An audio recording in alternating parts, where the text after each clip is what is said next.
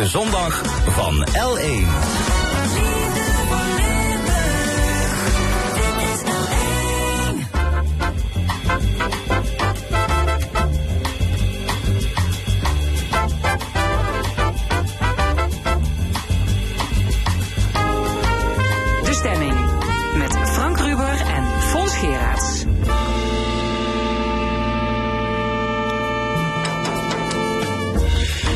Goedemorgen en welkom bij de stemming. Vandaag met de volgende onderwerpen.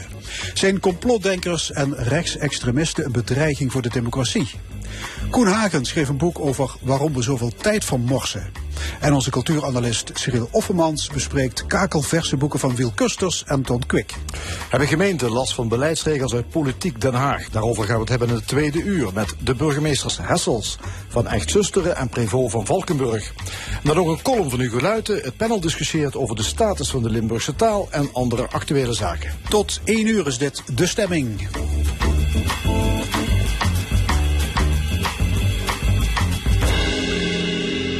Complotdenkers zijn een gevaar voor onze democratie. Daarvoor waarschuwt onze veiligheidsdienst, de AIVD, in haar deze week verschenen jaarverslag. Zo'n 100.000 Nederlanders wantrouwen de overheid, journalisten en wetenschappers. Daarnaast broeit ook het rechtsextremisme. In Zuid-Limburg zijn meerdere neonazistische groepen actief. Hoe verontrustend is dit allemaal? Aan tafel politiek filosoof Sjaak en journalist Sjors van Beek van De Limburger. Goedemorgen. Jacques Koenis, jij hebt je verdiept in complotdenken. Ja, wanneer is er sprake van een complottheorie? Als, pardon, als uh, het idee bestaat dat een bepaalde groep, een elite meestal, een plan heeft, een complot gesmeden heeft om iets kwaadaardigs te doen. Dat is heel kort samengevat wat complotdenkers, waar ze in geloven. En daar heb je meerdere theorieën in, natuurlijk. Ja. ja en ik denk aan de, de omvolkingstheorie. Ja. Dat is de, de dat is gangbaar op dit moment. Omvolking, uh, maar je hebt uh, uh, ja, over uh, bijvoorbeeld uh, vaccinatie heb je een theorie. Je hebt een theorie over ja, inderdaad migratie, omvolking. Maar je hebt ook heel oude theorieën over ja, het anti-Joodse complot, of het Joodse complot tegen. Dus, dus het gaat heel ver terug in de geschiedenis. En je hebt een heel breed scala aan voorbeelden ja. van complotten. En wat al die theorieën wel verbindt, is dat er dus inderdaad sprake is van een boosaardige elite die iets van plan is ja. met het volk. Ja. Ja. ja. Charles van Beek, je hebt voor de Limburg extreem rechts in de provincie in kaart gebracht. Want jullie hadden het vermoeden al, er is iets aan de gang. Nou nee, het was eigenlijk zo, we zagen gewoon op bepaalde social media zagen we die berichten langskomen. En toen uh, ontstond bij ons de vraag van wie en wat zit hierachter. Dat was de aanleiding voor dat, uh, dat onderzoek. Ja, uh, rechtsextremisme, daar zijn ook verschillende ja, soorten extremisme in te onderscheiden. Hè. Het is niet één grote gemene deler. Wat voor soorten uh, heb jij ontdekt hier in Limburg? We hebben drie uh, groepen in kaart gebracht met mijn collega Rens van der Plas. Uh, de ene is uh, Wolvenrad. de tweede groep is White Lives Matter. Die in heel Nederland zit, maar dus ook in Limburg. Kom ik zo nog even op. En de derde groep is de Patrio Patriotische Jeugd Parkstad, PEP. Ja, ja Wolvenrad, dat is een neonazistische groep, Ja, hè? dat is gewoon hardcore neonazi. Ja, dat is in, in grotten wordt de verjaardag van Adolf Hitler gevierd en dat, dat soort dingen. Ja, en de regenboogvlag verbrand en... En uh, gebak met uh, die samen de letters uh, Heil Hitler vormen en zo. Dat is, en ook pure antisemitische denkbeelden en zo. Dat is, ja, ik kan het niet anders betitelen als hardcore neonazi. Ja, en dan heb je nog twee andere groepen. White Lives Matter. Die ja. kennen we natuurlijk van die projecties op gebouwen in ja. Venlo, Rotterdam. Klopt. ik denk van die drie groepen, nou, Wolverrad zit dan zeg maar, aan de ene kant van de as. Dan heb je in het midden een beetje White Lives Matter, is onze inschatting.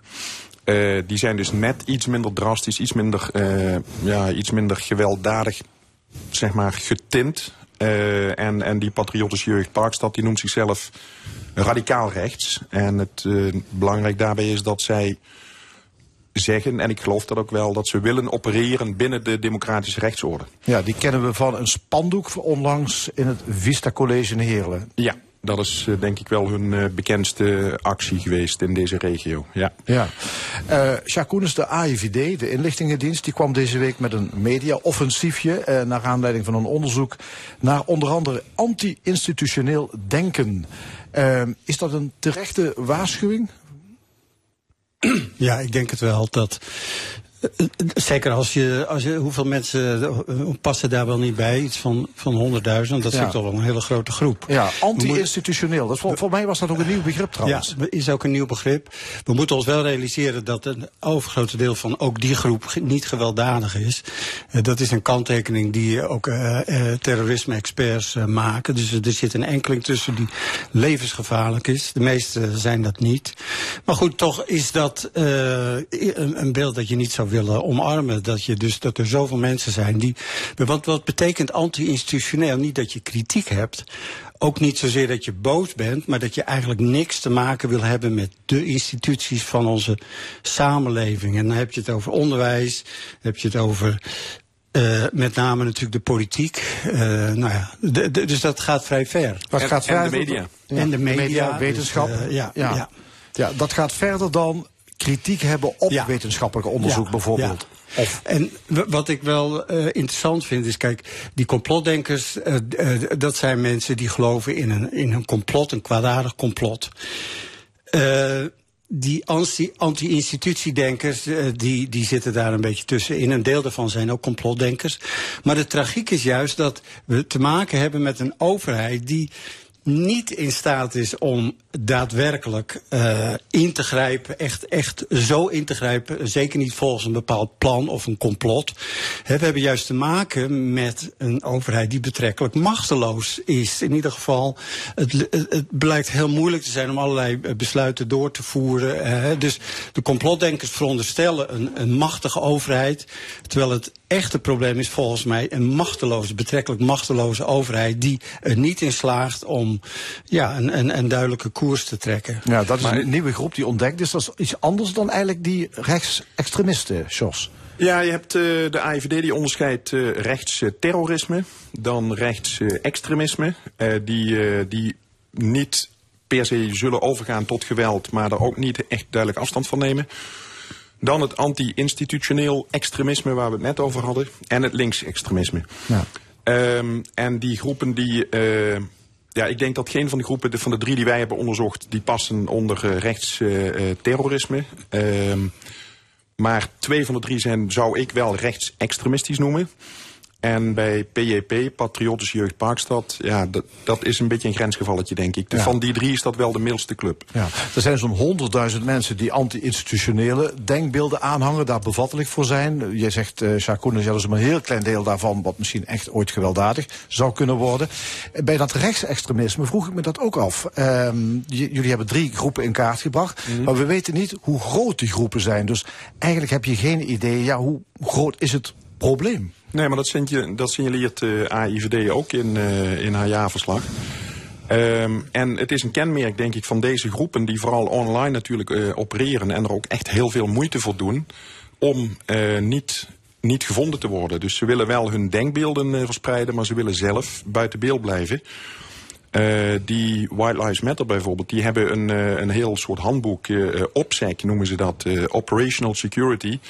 Uh, dat is pagina na pagina tips over hoe je met uh, Tor-browsers en zo uh, anoniem kunt opereren op het internet. En dus ze doen er echt alles aan om buiten beeld te blijven. Ja, je weet niet of het, het kan misschien meevallen. Hè? Misschien zijn het een paar zolderkamer, een paar pubers om een zolderkamer die dit bedenken. Nou, de eerste twee groepen die die zijn niet vies van, van geweld in de zin van ze, ze hebben nogal bloeddorstige taal, zeg maar. Hè? De, um, en persoonlijk denk ik, ja, ik ben geen deskundige op dat gebied, maar ik, ik denk niet dat daar onmiddellijk echt, echt gewelddadig gevaar in zit.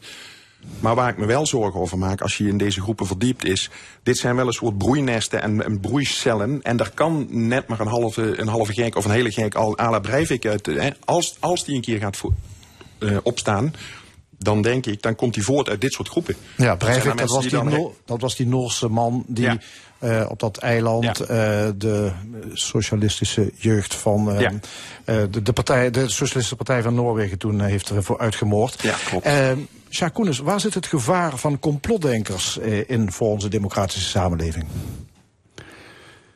Nou ja, dat ze in feite uh, alles wa uh, wat je kunt vatten onder politiek. Hè, politiek is toch in belangrijke mate dat je met bepaalde opvattingen naar voren komt, dat je bepaalde belangen formuleert en dat je probeert compromissen te sluiten. Of, of in ieder geval uh, misschien soms ook accepteren dat de ander uh, misschien niet gelijk heeft, maar dat je hem toch even uh, moet laten gebeuren en zijn. Dat, dat hele patroon van, van de politiek van nemen en geven, dat wordt gewoon, dat wordt gewoon ontkend. dus ze, daarmee plaatsen ze zich dus ook buiten de politiek. Dat, ja. dat is het zorgwekkende. Wat, wat zou er in het slechtste geval kunnen gebeuren door dit complotdenken? Nou ja, uh, daar hebben we het in feite al over gehad. Dat kan dus, dus uh, ont, ontaarden in geweld en zo. Ja, maar dat, goed, uh, zegt, dat zijn maar, goed, een paar mensen. Dat zijn er maar ja. een paar. Uh, de, wat ik een groter gevaar vind, is dat een grotere groep van mensen zich uiteindelijk afsluit van de politiek. niet meer vertrouwt in uh, uh, in onze overheid uh, afstand neemt, in een eigen bubbel verder gaat. Dus dat is een, reëel, reële zorg op zijn minst. Ja. Als je nou vraagt van, is dat, betekent dat nou ook dat onze democratie onder druk staat of in gevaar is? Nou ja, ik vind dat soort, dat, dat wordt ook heel snel geroepen. Dat werd eerder ook al geroepen als de PVV wint of als Forum bepaalde wint. Ik vind dat, dat wordt allemaal veel te snel geconcludeerd. ons politieke stelsel is best wel uh, stevig, zit stevig in elkaar en die duw je niet zomaar 1, 2, 3 omver. Nee. Maar, maar, we hebben het nog niet, ik weet niet of dat nog wel de bedoeling is gehad over oorzaak, mogelijke verklaringen en oorzaken. Ja. En wat mij op... Ja, daar wilde ik naartoe. Ja, Oké, okay. okay. nou wat mij opviel in, en nou ik me er dan een beetje in verdiept heb is, uh, die groepen die, wat ze delen is een, een fundamenteel wantrouwen in de overheid. Uh, en tot op zekere hoogte, dan moet ik mijn woorden zorgvuldig kiezen, maar de overheid is de afgelopen jaren niet altijd even betrouwbaar gebleken voor nogal wat groepen in de samenleving. En ik persoonlijk denk dat daar één van de, van de worteltjes ligt van het ontstaan van deze bewegingen. Daar kan Sjaak misschien nog meer over nou, zeggen. Maar... Mag ik dat aanvullen? Is, is natuurlijk, kijk, de laatste tientallen jaren is het toch een beetje het beeld van de overheid als een soort van transactie. De, de verhouding burger-overheid is er eentje van transactie geworden. Van de, de over, overheid levert mogelijk dingen, de burger krijgt en omgekeerd. Dat model van een overheid uh, dan krijg je dus heel snel uh, dat als de overheid niet in staat is om, om te leveren, dat je dus ook een soort tendens krijgt dat mensen zich uh, op afstand stellen. Ja, mensen, ik, de verwachtingen liggen te hoog. Ja, de, de, de, verwachtingen zijn heel hoog. En ik denk een, een wat langer, een, een wat ingewikkelder probleem is ook dat Mensen kijken altijd naar de overheid en dat er dus problemen zijn bij de overheid. En dat wil ik absoluut niet ontkennen. Maar ik zou zeggen, kijk ook eens naar de burgers inderdaad. De burgers hebben enorm hoge verwachtingen. We zitten eigenlijk al in een heel lang proces van autonomisering van de burger. De rechten van de burger worden steeds belangrijker. Uh, ook de identiteit van de burger wordt steeds belangrijker. He, als je het hebt over identiteiten, dan, dan, dan wordt het al moeilijk om te nemen en te geven wat je in de politiek doet. Want je bent wat je bent. Dus dan kun je alleen maar erkennen of ontkennen. En dat brengt met zich mee dat zeg maar, de politiek als een poging om toch weer een soort van collectief idee van waar we naartoe gaan te formuleren, dat dat steeds moeilijker wordt. Ja, nee, dus, maar, dus wij zijn ook wel geïmpliceerd in die problemen. Dat wil ik alleen maar zeggen. Ja, Jos van Beek? Nou, ik wil ook het woord transparantie nog even op tafel gooien. Van als je dus, uh, we hadden het net over complottheorieën en zo, maar als je een overheid hebt die in toenemende mate, en dat durf ik hardop te zeggen, ervoor kiest. En niet alle overheden, maar uh, in wel in veel uh, geledingen ervoor kiest om gewoon niet transparant te zijn. De informatie die gewoon verdwijnt, die niet openbaar wordt gemaakt. De, ja, dan moet je het ook niet gek vinden dat mensen ja. dus hun eigen theorieën gaan vormen. En dan misschien, ik bedoel, dat is één van de voedingsbodems, denk ik, van het ontstaan van kloppen. Ja, maar het is dat uh, 20, 30 jaar geleden de politiek veel minder transparant was dan nu. Ja. Uh, dus uh, er zit ook een gevaar in die voortdurende roep om transparantie, dat je eigenlijk ook daarmee de politiek zelf ondermijnt. Dus ik snap jouw punt van, mm. hè, als, als je dus stiekem dingen gaat verbergen, dan, loopt dat, dan loop je zelf tegen problemen op. Maar die roep om transparantie is zelf ook gaat ook gewoon te ver. Uh, je, dus daarmee ondermijn je volgens mij ook uiteindelijk de mogelijkheden van de politiek om te nemen en te geven en om afspraken te maken enzovoort. Ja, als je dan kijkt naar de, de manier waarop mensen die aan dat complotdenken doen, hoe die worden weggezet, dan vraag ik me ook af, uh, helpt dat mee? Hè? Mensen worden als dom, onwetend, kwaadaardig misschien wel weggezet. Uh, dat helpt natuurlijk. Je kunt je afvragen of dat de manier is waarop je ermee moet omgaan. Ja, nou ja. Dat, het, het, het, wantrouwen komt ergens vandaan. Dus. Ja, Ja, maar dan zou ik dus. Ik zou niet al die mensen disqualificeren, want uh, daarmee weet je zeker dat het alleen maar erger wordt. Maar ik zou wel inderdaad zoeken uh, naar onderliggende oorzaken. Van waarom is de overheid zo machteloos? En, en ik zou ook niet voortdurend dan ook bijvoorbeeld. Uh, ja, Rutte en zo, dat is een beetje dus de, de kop van Jut geworden. Ik zou proberen te zoeken naar waarom lukte de overheid nou niet om echt die richting, die koers uit te zetten? Waarom is het zo moeilijk? En uh, en, en daarbij wil ik alleen maar aantekenen dat wij burgers, die heel autonoom zijn, die assertief zijn, die geëmancipeerd zijn, dat wij daar ook een rol in spelen. Ja, een stuk heel iets anders dan met, eh, dan met rechtsextremisme. Hè. Dit zijn burgers die misschien ontevreden zijn. Uh, daar zou je naar de oorzaken van die ontevredenheid kunnen zoeken, Jos van Beek. Maar bij mensen die ja, wolvenrad uh, sympathieën hebben, lijkt me dat een heel ander verhaal. Ja, nee, zeker. Dat, is, uh, de, dat komt uit een andere bron voort. Of is, dat is de doorgeschoten variant daarvan. Maar we hadden het net over dat anti-institutioneel uh, extremisme. Dat is een nieuwe term. tot voor kort noemde de AIVD dat anti-overheid extremisme. Maar nu is het uitgebreid naar andere instituties, dat, dat wantrouwen dan. Maar daar zit een hele grote overlap met die groep die wij tot nog niet zo heel lang geleden de wappies noemde. Hè? En dat is, uh, en omdat je, je had het net over niet, uh, hoe dit, je moet die mensen niet disqualificeren. Ik zeg niet dat het één op één dezelfde groep is. Maar dat is wel ja. een belangrijke maar ik vroeg, ik vroeg, me af of dat niet gebeurt en of dat misschien niet uh, juist verkeerd is als je mensen disqualificeert. Ja, nee, dat is zo. En dat is, ja, ik denk dat je dan daar, persoonlijk denk ik dat je daarmee dat soort bewegingen alleen maar versterkt. En hetzelfde zie ik een beetje bij alles rondom uh, immigratiebeleid. Want dat is ook een constante onder al die drie uh, groepen die in ieder geval die wij onderzocht hebben. Diepe onvrede over dat het immigratiebeleid in Nederland niet loopt zoals zij vinden dat het zou moeten lopen. En die PEP die zeggen ook gewoon hardop van uh, rechtse partijen die worden in een uh, bepaalde hoek gedrukt. Nou, en wij proberen dan een alternatief te vormen. Dat zijn dat soort bronnen, daar komen deze bewegingen uit voort. Met de kanttekening dat zo'n wolverrad, ja, dat is echt van een andere orde. Dat zijn gewoon, ja, die sporen niet. Ik zeg het hardop. Ja. Ja. Jacques Het is mijn... Tot slot? nou, tot slot. Kijk, anti-institutioneel extremisme, dat is zeg maar de uiterste positie die mensen innemen. Maar we moeten ons realiseren dat we al heel lang in een patroon zitten waarbij onze instituties, de wetenschap, de politiek, het onderwijs, de media onder vuur zitten. En dat heeft allemaal te maken met die emancipatie van de burger.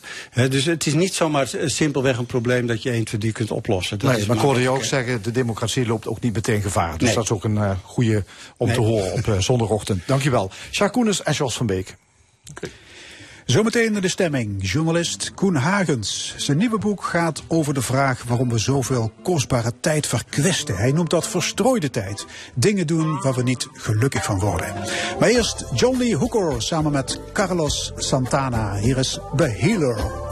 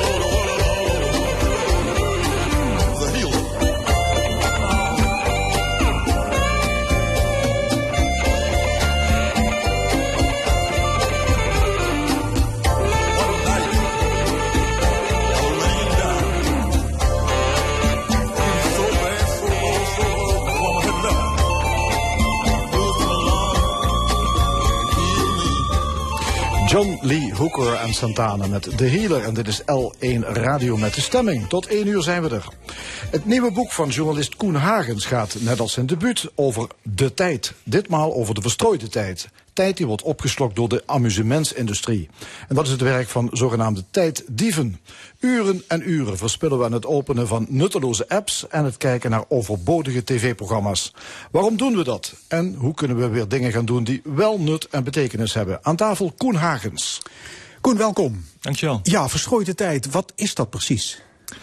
Ik heb proberen te beschrijven wat er gebeurt uh, als uh, ik in, in, in, een scherm of van mijn smartphone of de laptop gevangen word en wordt meegevoerd door de tijd. En dat is die verstrooide tijd. En die verstrooide tijd is eigenlijk iets wat we passief ondergaan als een hele grote golf die over ons heen spoelt. En het verschil met, uh, met, met de andere tijd, met de gewone tijd, is dat die verstrooide tijd geen hoogtepunten heeft of geen dieptepunten. Dat is eigenlijk hele, hele vlakke tijd. Uh, het, het zijn makkelijke prikkels uh, die ons vasthouden, waar we uren in bezig zijn. Maar vervolgens daarna hebben we geen enkele herinnering meer van wat heb ik nou eigenlijk precies gedaan. Ja, en ze houden je af van nuttige dingen. Ja, nuttig. Uh, ik probeer zelf Wat dat me, woord... Meer, meer zinvolle dingen. Te, te, te vermijden. Je kunt ook gewoon zeggen, de dingen waar we in onderzoeken bijvoorbeeld mensen van zeggen dat ze gelukkig van worden. Bijvoorbeeld ja. hun vrienden zien.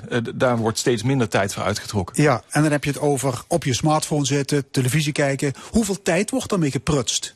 Uren en uren per dag. Er zijn heel veel verschillende uh, enquêtes van. Volgens de meest uh, conservatieve schattingen hebben we het hier over twee, drie uur per dag in Nederland. Maar uh, zeker ook de laatste tijd zie je weer allerlei enquêtes, ook onder jongeren. En dan komt er als schermtijd gewoon vijf, zes uur per dag. Ook oh, ja. laatst, dus, dus we, we, we een heleboel... twee jaren zelfs. Ja, we vermorsen dus een heleboel tijd. Maar iedereen klaagt tegenwoordig dat hij het zo druk heeft. Hoe valt dat met elkaar te rijmen? Nou, dat vond ik dus de hele gekke tegenstelling waarvan ik dacht van ja, dat wil ik graag onderzoeken. er wordt uh, misschien wel meer dan ooit geklaagd over burn-out, over haast. Uh, een heel groot deel van de Nederlanders kampt met stress, uh, geeft dat ook aan. En tegelijkertijd zitten we dus uren en uren te verstrooien met zaken waarvan we zelf notabene ook zeggen van nou, hoeft van mij eigenlijk helemaal niet zoveel.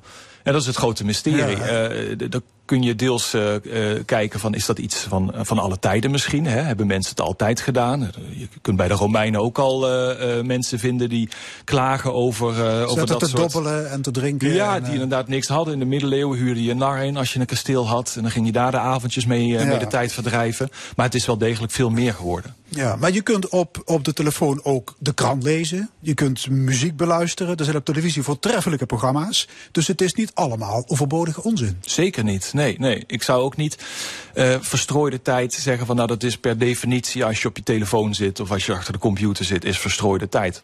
Ik bedoel, verstrooide tijd uh, was het toch ook al voor de smartphone. Ja. Ik, uh, ik ben opgegroeid in de jaren negentig. Ja, met, je, zelf kon je er ook wat van, hè? Nou, ik was er behoorlijk goed in. tijd, ja. tijd verkloten kon je als de beste. In alle bescheidenheid, ja, ja. Heen en weer zeppen van muziekzender MTV naar TMF, naar die, die, die eerste talkshows die toen uit Amerika had, Jerry Springer. Mensen met, met stoelen naar elkaar gooien over de meest banale zaken. Uren en uren. En achteraf dacht je, waar was het allemaal voor nodig? Wat een, wat een kwestie. Wat heb ik nou zitten doen? Ja. ja. In je boek heb je het over tijddieven. Uh, zijn dat slimme jongens en meisjes van Silicon Valley die steeds nieuwe gadgets ontwikkelen om je verslaafd te houden? Precies. Dat is, uh, uh, ja, dat klinkt bijna als een soort een spannende thriller. Hè? Uh, wij versus de tijddieven. Maar ja, ze, ze, bestaan echt. Het is een groot misverstand dat die, die dingen op onze telefoon gewoon, dat wij die zelf nou eenmaal zo heel erg leuk vinden. En dat we er daarom de hele tijd teruggaan naar de TikTok-app of naar Instagram of, of, of naar andere zaken. Die zijn bewust ontworpen. En niet alleen door hele goede designers, maar ook door psychologen. Die hebben onderzocht van hoe kunnen we mensen nou zo lang mogelijk vasthouden. Dus ze bedenken echt psychologische trucs om mensen zo lang mogelijk aan tablet en aan de iPhone te houden. Ja, steeds meer. En daar worden ze ook steeds beter in. Ze hebben bijvoorbeeld gekeken naar Las Vegas, naar hoe de gokmachines uh, werken, gokautomaten. Hè. Dan krijg je uh, af en toe, of je krijgt zeer, zeer regelmatig het idee dat je bijna gewonnen hebt. Bijna die dingen op een rijtje staan, hè, de jackpot. En dan net niet. En dan net als je wil stoppen, komt er ook een bedragje uit de automaat gerold. Nooit zoveel als je er hebt ingestopt. En, en die trucs gebruiken bijvoorbeeld een dating app gebruikt dat ook. Net op het moment dat je bijna afhaakt, komt er in één keer een heel leuk iemand tevoorschijn. Ja. En jij vindt dat die big tech bedrijven, Google, Apple, uh, Facebook, dat die aangepakt moeten worden? En je noemt ze vervuilende fabrieken. Wat zou de overheid moeten doen? Ja, ten eerste is, zou de overheid kunnen constateren van als er hier iets is waar uh, we met z'n allen last van hebben. Uh, en waar je als maatschappij last van hebt, waar bijvoorbeeld het onderwijs uh, heel veel last van heeft met, met de smartphone in de klas. Ja, dan kun je niet meer zeggen van nou dat is nou eenmaal uh, vrijheid, blijheid en dat laten we dan maar zijn gang gaan. Het, het heeft daarvoor te veel trekken. Uh, en dan heb ik het dus niet over die krant lezen op de telefoon, maar die, die hele verslavende apps. Dat lijkt te veel op, op drank, op sigaretten. Dus gewoon verbieden. En daar hebben we in ieder geval maatregelen tegen genomen om het uh, uit bepaalde ruimtes te bannen. Dus bijvoorbeeld uit die school te bannen. Ik snap niet waarom daar zo moeilijk over wordt gedaan, over dat debat. Je mag ook niet meer overal roken. Ja, dus het kan. Je kunt er wat tegen doen. Als je Natuurlijk kun je, er, kun je er iets tegen doen. Het duurt alleen een tijdje voordat men beseft dat, dat, uh, dat, dat, dat je daarbij kunt ingrijpen. Ja. Trouwens, lummelen, uh, niks doen, je vervelen, is dat ook verstrooide tijd? Nee. Het verschil tussen uh, verstrooide tijd en, en, en gewoon lekker bezig zijn is of jij daar zelf actief voor kiest. Dus als jij beslist van nou, ik heb, het is zondag en het is dadelijk middag en ik ga lekker een dutje doen. Ja, heerlijk. Ik doe het zelf ook heel erg graag. Dat, dat, dat zijn ook momenten waar ik vaak met heel veel plezier uh, nog op kan terugkijken van wat ik dit weekend heb gedaan.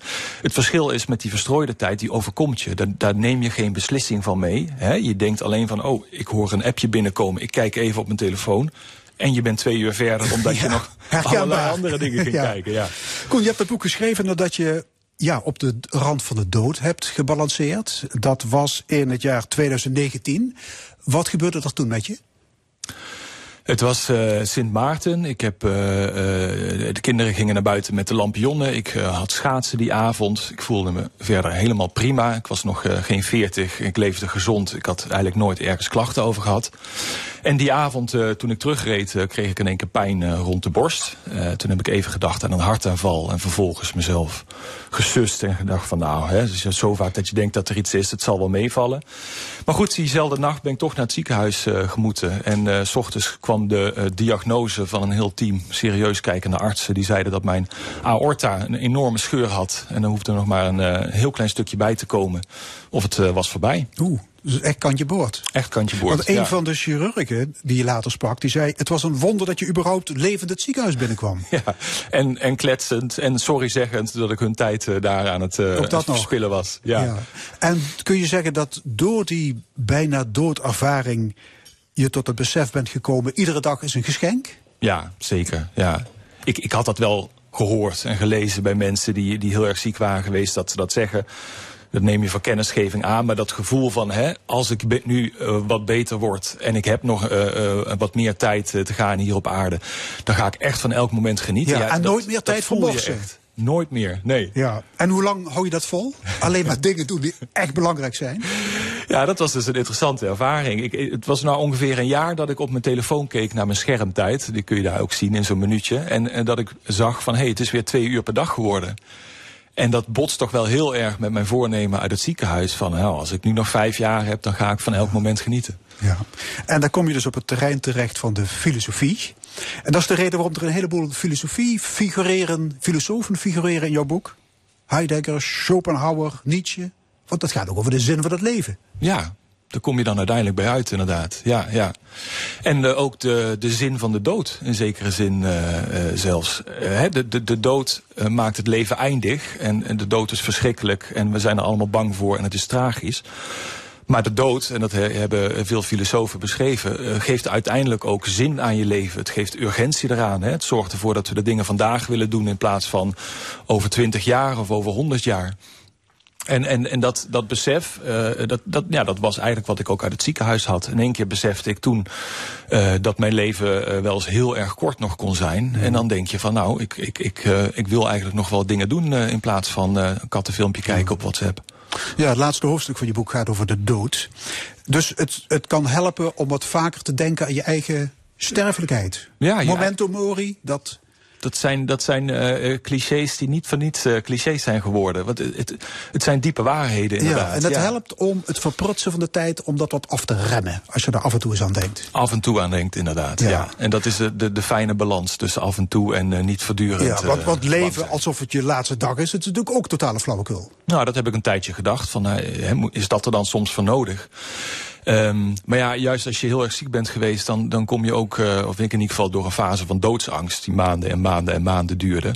En op dat moment wist ik ook van, ja, hier, zo kun je ook niet de hele tijd leven. Hè? Dan heb je die sterfelijkheid voor ogen. En dan waardeer je dus de tijd die je hebt heel erg. Maar ondertussen kun je er amper van genieten, omdat ja, dat is verlammend. Dus je, de mens zal daar een balans tussen moeten zien te vinden. Ja, maar aan de andere kant van dat spectrum heb je uh, zijnsvergetelheid. Wie heeft die term ook alweer gemunt? Uh, dat was Heidegger. En wat, wat houdt het in? Zijnsvergetelheid, uh, daar bedoelt hij mee dat hoe wij mensen uh, doorgaans leven. Hè? We, we, hebben het niet over de dood. Als er iemand overlijdt, dan willen we er eigenlijk zo snel mogelijk bij zeggen van ja, die had corona, maar die rookte eigenlijk al. Hè? De, iets van een reden dat we denken van nou, die was sterfelijk, maar voor ons geldt dat niet. Of hè, die was veel ouder. We willen er altijd iets bij hebben dat het ons niet treft. En dat is die zijnsvergetelheid, want we doen in feite alsof we onsterfelijk zijn. Ja. Maar het punt is om een goede balans te vinden tussen denken aan je sterfelijkheid en zijnsvergetelheid. Juist. Toch? Ja. Mooi punt op de zondag. Goed. Hey, um, maar goed, terug naar het doen van echt waardevolle dingen. Waarom, waarom doen we dat niet? Waarom verliezen mensen zich in die wat jij noemt die oceaan van verstrooiing? Ja, ik kwam erachter dat dat iets van alle tijden is. Hè. Je ziet overal voorbeelden er wel in. Maar het verschil dat dat nu zo groot is geworden... en dat die verstrooide tijd enorm is uitgedijd... tot hele, hele vele uren per dag... is dat die zo verleidelijk is geworden. Hè. In, de, in, de, in de 19e eeuw ging je misschien naar een salon... om de avond te verstrooien met wat vrienden. Maar dan had je koets uh, voor nodig, je had er geld voor nodig... Uh, je moest de deur uitstappen en de prikkels zijn nu zo laagdrempelig geworden. Het is het, het, het, het meest fantastische fastfood eigenlijk denkbaar. Je hoeft één klikje op je telefoon en je wordt uren vermaakt. En dan weten we misschien wel dat we gelukkiger worden om vanavond te gaan sporten en naar het voetbal te fietsen. Maar ja, dan heb je het al. Dan moet je naar buiten toe en het regent en het waait. En dan moet je naar voetbal toe en dan pas aan het einde van die voetbaltraining. Hè, als je in het kleedlokaal staat, denk je van, oh, dat was toch wel heel erg lekker. Moet ik vaker doen. Ja. En als je net een, een zware, stressvolle dag achter de rug hebt, dan heb je misschien ook geen zin in moeilijke boeken of. Nee, die in cursus Italiaans is, uh, of weet ik het, dan plof je op de bank. Die vermoeidheid dan lees je is er liever, de, dan lees je liever de Linda dan de Groene Amsterdammer, zoals je, zoals je zelf schrijft. Juist, ja, ja, ja. Ja. Nee, die, die, die, die drukte waarin we leven, dat is mijn oude thema, de, de haasmaatschappij noemde ik dat toen. Uh, ja, dat is niet tegenovergesteld aan dit probleem, maar dat is eigenlijk wat ons daar extra vatbaar voor maakt. Hè. Juist als je weinig energie hebt, als je neerploft op die bank, dan is het heel moeilijk om die verleiding om weg te vluchten in die verstrooide tijd, om dat te weerstaan. Ja, daarom noem je het ook een paradox. Een schijnbare tegenstelling. Precies, het is Ja. een schijnbare tegenstelling, ja. ja. Ehm, laatst had je die oproep aan vrouwen om meer uren te gaan werken. Ehm, zouden we eigenlijk juist minder moeten gaan werken? Ik denk het wel. Word- Worden we daar creatiever van? Ja, ik vind, dat, ik vind dat deze discussie te smal wordt gevoerd. Hij wordt altijd gevoerd naar wat er hier en nu nodig lijkt. Hè. En we zien hier en nu personeelstekorten, dus denken we van hups, dan moeten we meer gaan werken. Als je een stapje naar achter zet, dan zie je eigenlijk, nou, wat is het doel van onze hele beschaving de afgelopen honderden jaren geweest? Dat is het dichterbij brengen van het goede leven voor iedereen. En wat is het goede leven? Dat is voldoende eh, geld, voldoende welvaart, maar ook voldoende tijd om te kunnen genieten van het leven. En we zijn dus steeds geneigd om met dit soort discussies, hè, eerst was het de vergrijzing, nu is het weer het, het personeelstekort, om dan een soort hapsnap oplossingen van nou, dan moeten we maar weer gaan werken.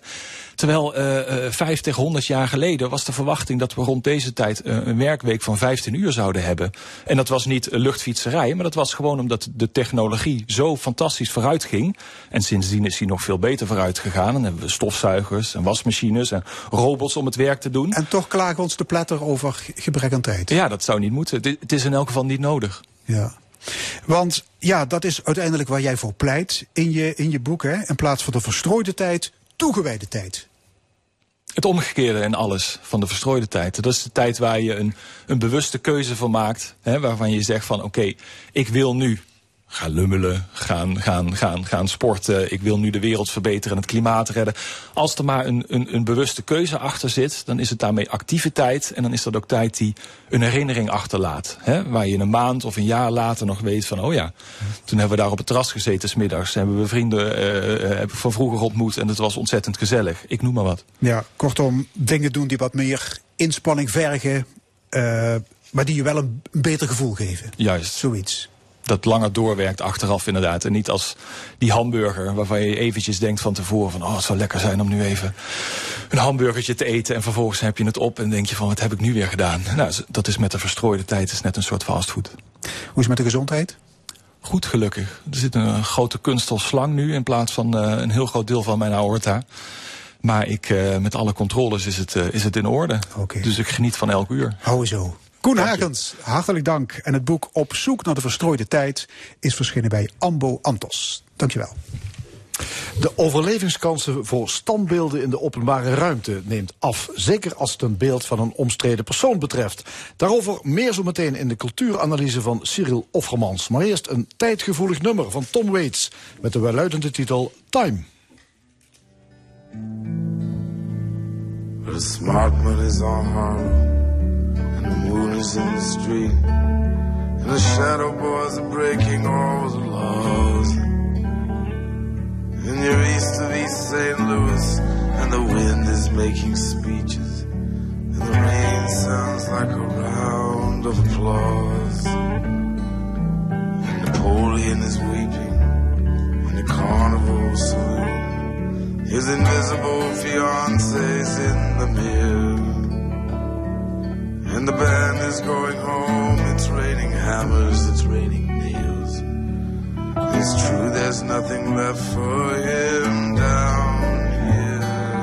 And it's time, time, time.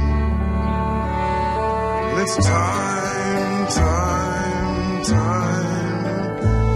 And it's time, time, time that you love.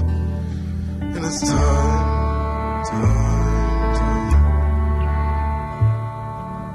And they all pretend they're orphans. And their memories like a train. You can see it getting smaller as it pulls away. And the things you can't remember tell the things you can't forget. The history puts a saint in every dream. Well, she said she'd stick around until the bandages came off.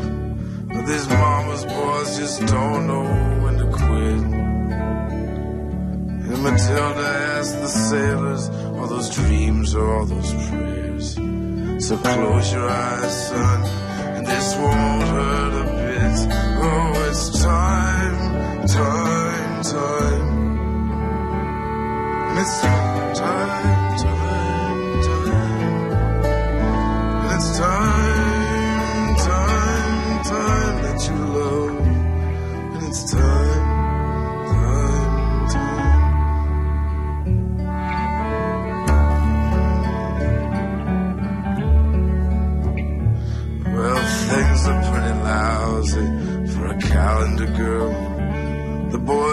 dive right off the cars and splash into the street. And when they're on a roll, she pulls a razor from her boot. And a thousand pigeons fall around her feet. So put a candle in the window and a kiss upon his lips. As the dish outside the window fills with rain. Just like a stranger with the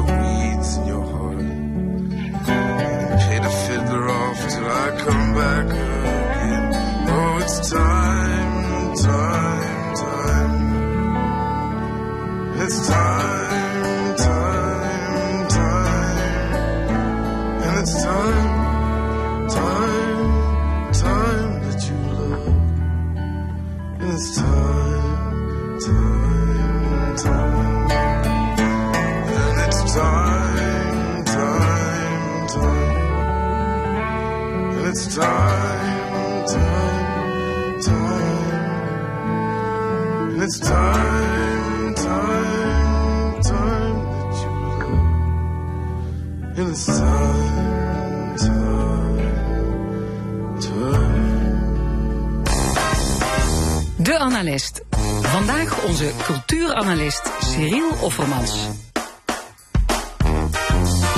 Goedemorgen, Cyril. Oh, goedemorgen. Ja, twee boeken op tafel, doe maar. Ja, dat, Dat, eh, dat wordt een uitdaging. dat moest vandaag. Ja, Ja, ja. ja, Ehm, ik noem even de titels, want daar heb ik natuurlijk al gekeken.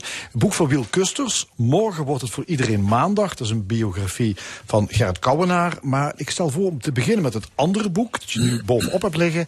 Ton Kwik, die schreef eh, Meer dan een beeld. Ja. Ehm, ik denk dat je eerst even moet uitleggen wie Ton Kwik is. Ton Kwik ehm, is iemand die eh, een jaar of veertig, denk ik, eh, belangrijk medewerker was van het Bonnefante Museum. Misschien niet meteen in de schijnwerpers gestaan, maar wel achter de schermen buitengewoon veel werk verricht heeft aan diverse tentoonstellingen. Heeft ook de nieuwbouw door Aldo Rossi van het museum, van het Bonnefante Ja. Museum zelf, begeleid. En eh, hij is auteur. Ja, en en conservator, dus eh, dan hebben we even een beeld. Eh, het boek, Meer dan een beeld. Ja. Eh, wat, wat is dat een boek? Dat gaat over beelden. Dat gaat Maar over dat beelden. gaat over meer, dus leg eens uit. Waar, Ja, dat gaat over beelden, maar niet zomaar over beelden, maar over beelden speciaal in de openbare ruimte. Dus beelden die wij in de stad, als we ergens lopen, kunnen zien. Ehm, daarbij gaat het ook niet alleen over beelden die van recente datum zijn. En ook niet alleen over beelden die in eh, Amsterdam, Rotterdam, Maastricht te zien zijn. Het is een heel veel omvattend boek dat eh, hele grote ehm, delen, eh, hele grote delen wordt aandacht geschonken aan historische perioden, ook elders in de wereld. Ehm, dus ik zou maar zeggen, de, de Romeinse beeldcultuur wordt uitgebreid besproken. De beeldenstorm in Nederland in 1566 enzovoorts wordt uitgebreid besproken.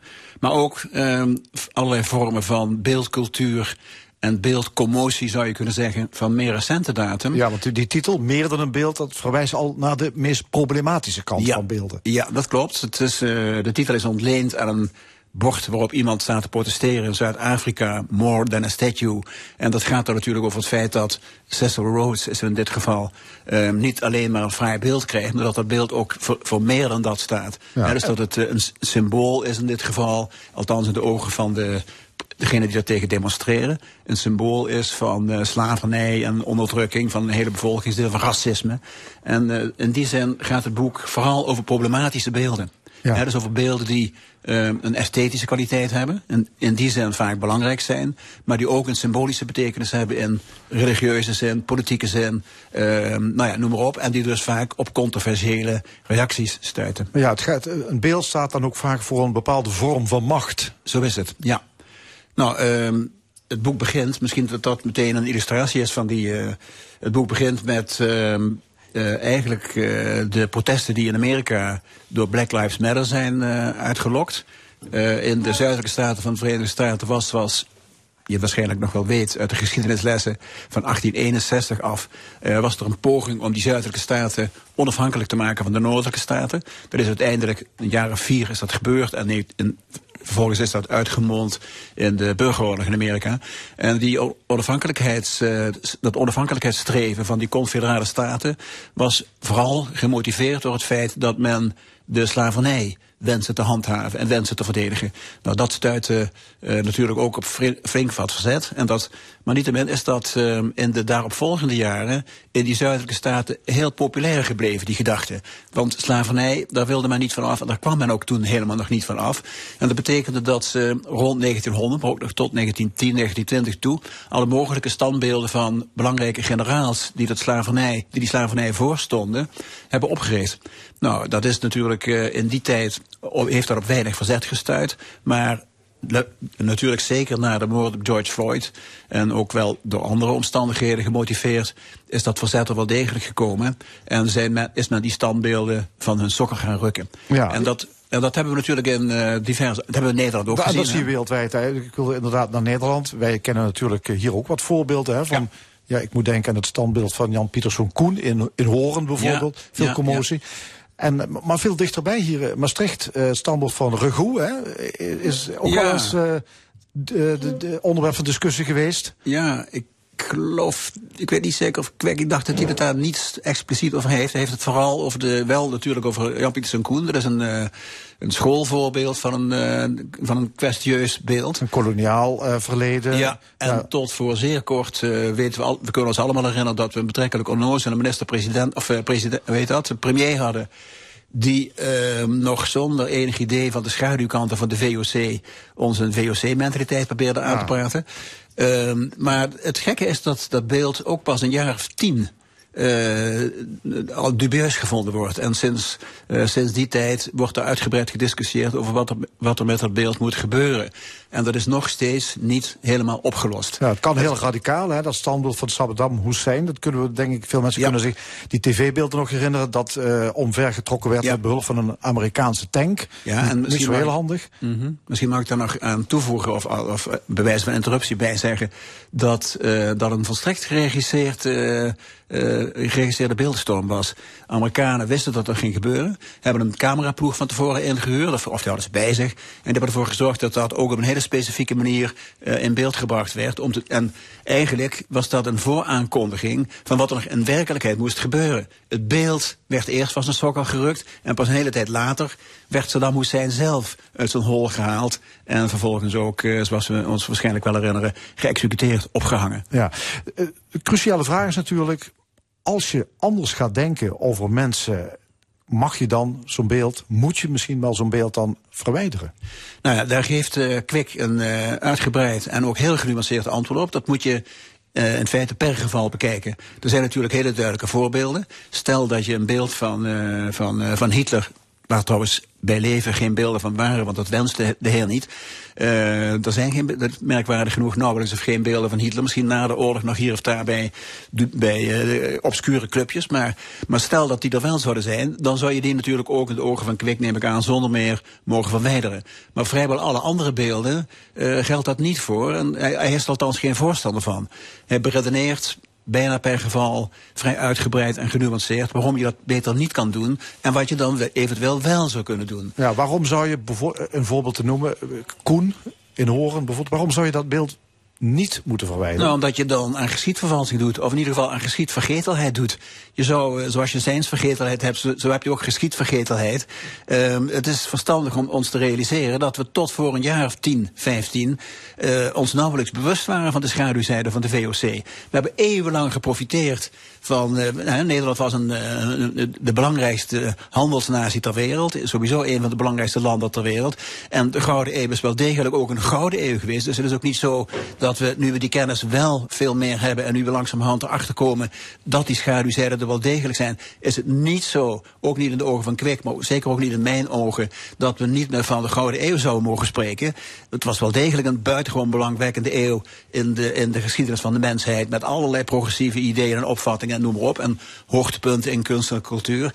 Maar um, we weten nu ook dat er ook dingen zijn gebeurd die we niet meer kunnen uh, accepteren. Maar het is pas heel kort. En we moeten ons, we moeten ons niet wijsmaken dat we al vanaf de 17e eeuw zo verlicht waren. Dat die verlichte ideeën van een veel meer democratisch en, en, en minder uh, etnocentrisch en eurocentrisch wereldbeeld, die zijn pas van vrij recente datum. Na de Tweede Wereldoorlog in feite. Ja. Langzamerhand is dat in bredere bevolkingsgroepen uh, doorgedrongen. Ja, en, ik, weet, ik weet niet wat Kwik daarover zegt, maar veel van die beelden, ja. jij noemde het al in Amerika, die zijn pas 50 jaar na die burgeroorlog ja. daar neergezet. Jan Pieterszoon Koen, die is ook pas ergens geloof ik eind 19e eeuw daar neergezet. Je zou ook voor een tussenvorm kunnen kiezen, zeggen van die beelden die zetten we in het museum. En niet meer in de ja. openbare ruimte. Nou, Zegt Kwik daar iets over? Ja, daar heeft hij het zeker over. Het, is ook, dat, zo is, het museum is zelfs ontstaan in de Franse tijd, Franse revolutie. Als gevolg van het feit dat er in Frankrijk uh, talloze beelden stonden die herinnerden aan het ancien regime. Hè, dus van, uh, van kerkelijke hoogwaardigheidsbekleders en dergelijke. En die, die werden in de, in, de, in de Franse revolutie onthoofd en neergehaald. Maar die werden vervolgens, omdat men als het ware de ideologische uh, kwaliteiten van die beelden uh, wilde neutraliseren, werden ze naar een speciale instelling gebracht. En die instelling is het museum geworden. Ja. Voor die tijd bestonden er geen musea. Dus het museum is er speciaal voor opgericht om dit soort beelden waarvan de esthetische of, of historische belangen nog altijd worden ingezien, om die niet kapot te maken, maar om die in een neutrale omgeving uh, te bewaren. En dat kan natuurlijk uh, met alle mogelijke beelden gebeuren. Maar Kwik heeft ook veel betere en veel, uh, uh, vind ik de mensen, betere oplossingen bij in, in diverse omstandigheden. Um, met name door bijvoorbeeld dubieuze beelden te contextualiseren, noemt hij dat. Dus door, de, door, door ze van een context te voorzien, waardoor het voor iedereen die dat beeld bekijkt duidelijk wordt hoe dat historisch allemaal zit. Hij kon ook met een ander voorbeeld, niet, cont niet contextualiseren, maar beelden voorzien van andere perspectieven. Dus door ze te plaatsen in een omgeving waarin ook andersoortige beelden uh, worden gemaakt, die een ander perspectief op diezelfde zaak uh, ontwikkelen. En nou ja, zo komt hij met een hele hoop uh, voorbeelden die ik overtuigend vind en een buitengewoon belangrijke bijdrage vind aan de discussie die we op het ogenblik hebben. Oké, okay, dat is Ton Kwik, meer dan een beeld. Ja, een boek, boek in de, in de boekhandel verkrijgbaar. Zeker. Ja, wie, ik zei al, je hebt nog een ander boek bij je van Wiel Kusters. Ja. Over uh, Gerrit Kouwenaar. Ja.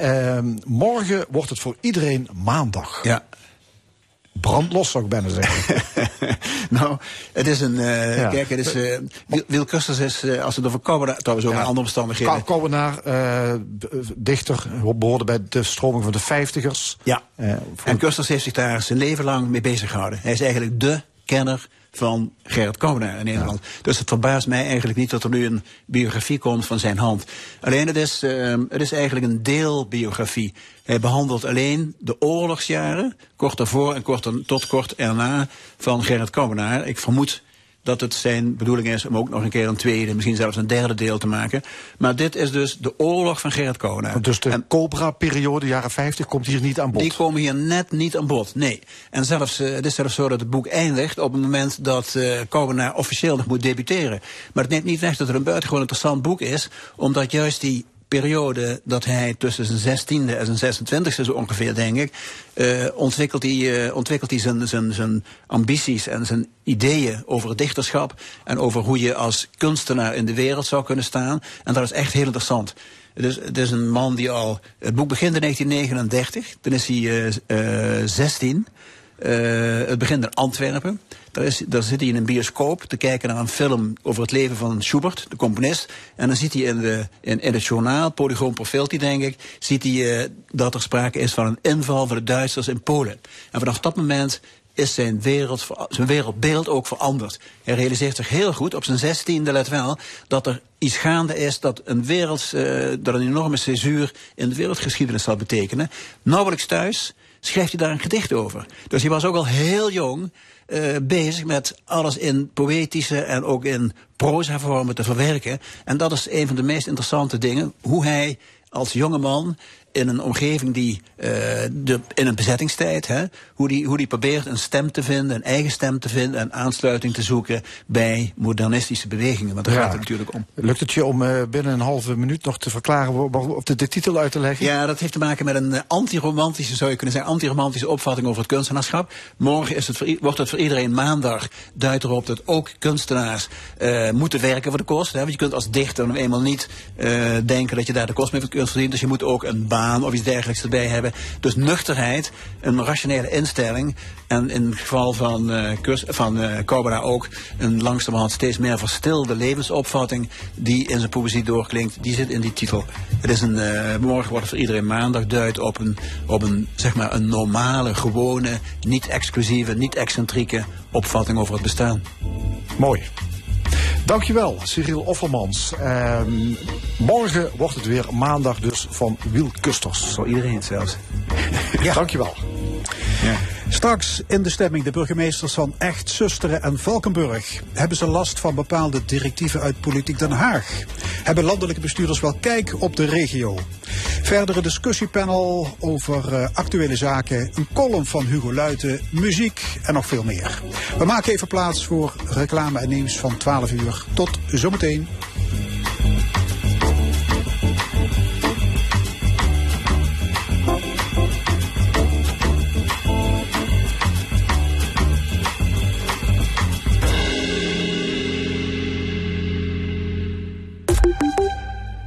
Welkom bij Snow World, het skigebied van hier. Geniet alleen nu van de 1 plus 1 skipas. Boek snel op snowworld.com. Bergen vol plezier.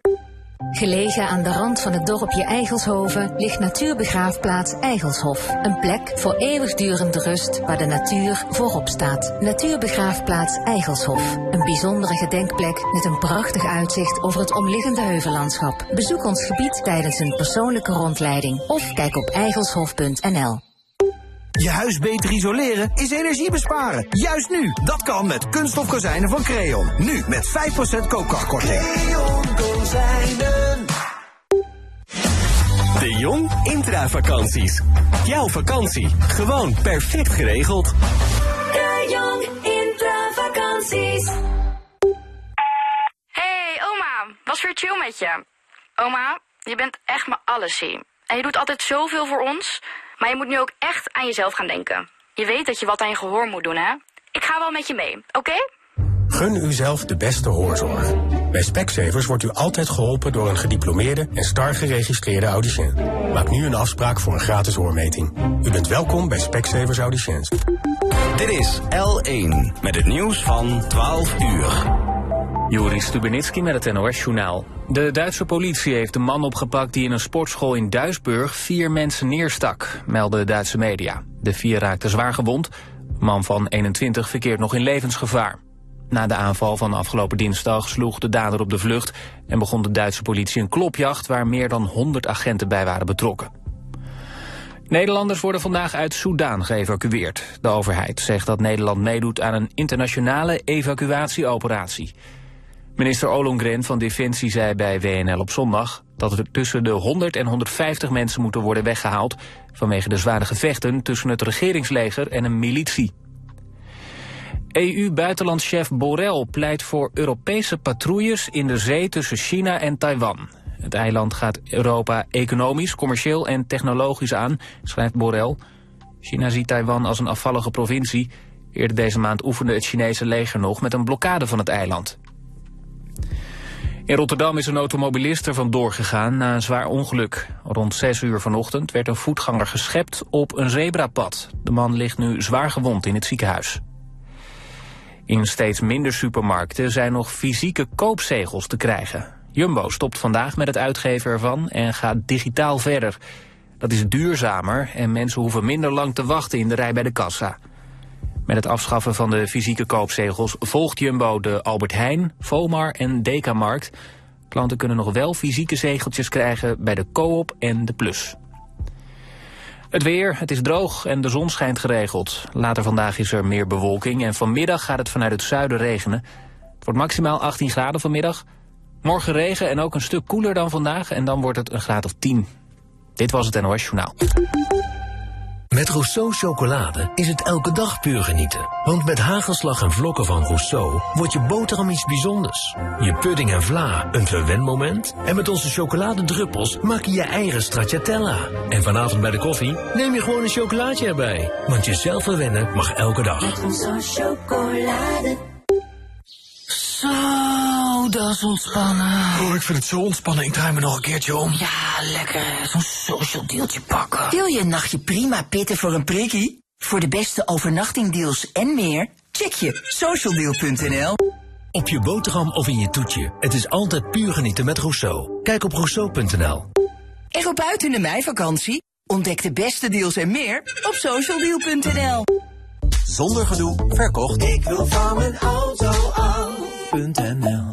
Als we ziek zijn, zijn we dat allemaal op onze eigen manier. Je hebt bankhangers, bedgangers, overgevers en overlevers. Met 345 apotheken en benu.nl zijn we altijd dichtbij. Voor iedereen. Benu. Ieder mens, andere zorg. Wat het juiste hoortoestel voor je doet, het verandert je leven. En toch hoeft het je niets te kosten. Want Van Bokstel Hoorwinkels vergoedt tijdelijk de kosten die uw zorgverzekeraar niet vergoedt. Eigen risico en kosten oplaadbaar mogelijk van toepassing. Informatie en voorwaarden op vanbokstelhoorwinkels.nl Uw medicijnen zijn altijd op tijd besteld. Met de Benu herhaalservice. Kijk op benu.nl. Nu bij Ben, een sim-only abonnement met 10.000 MB en 200 minuten voor maar 10 euro per maand. En nu zonder aansluitkosten. Kijk op ben.nl.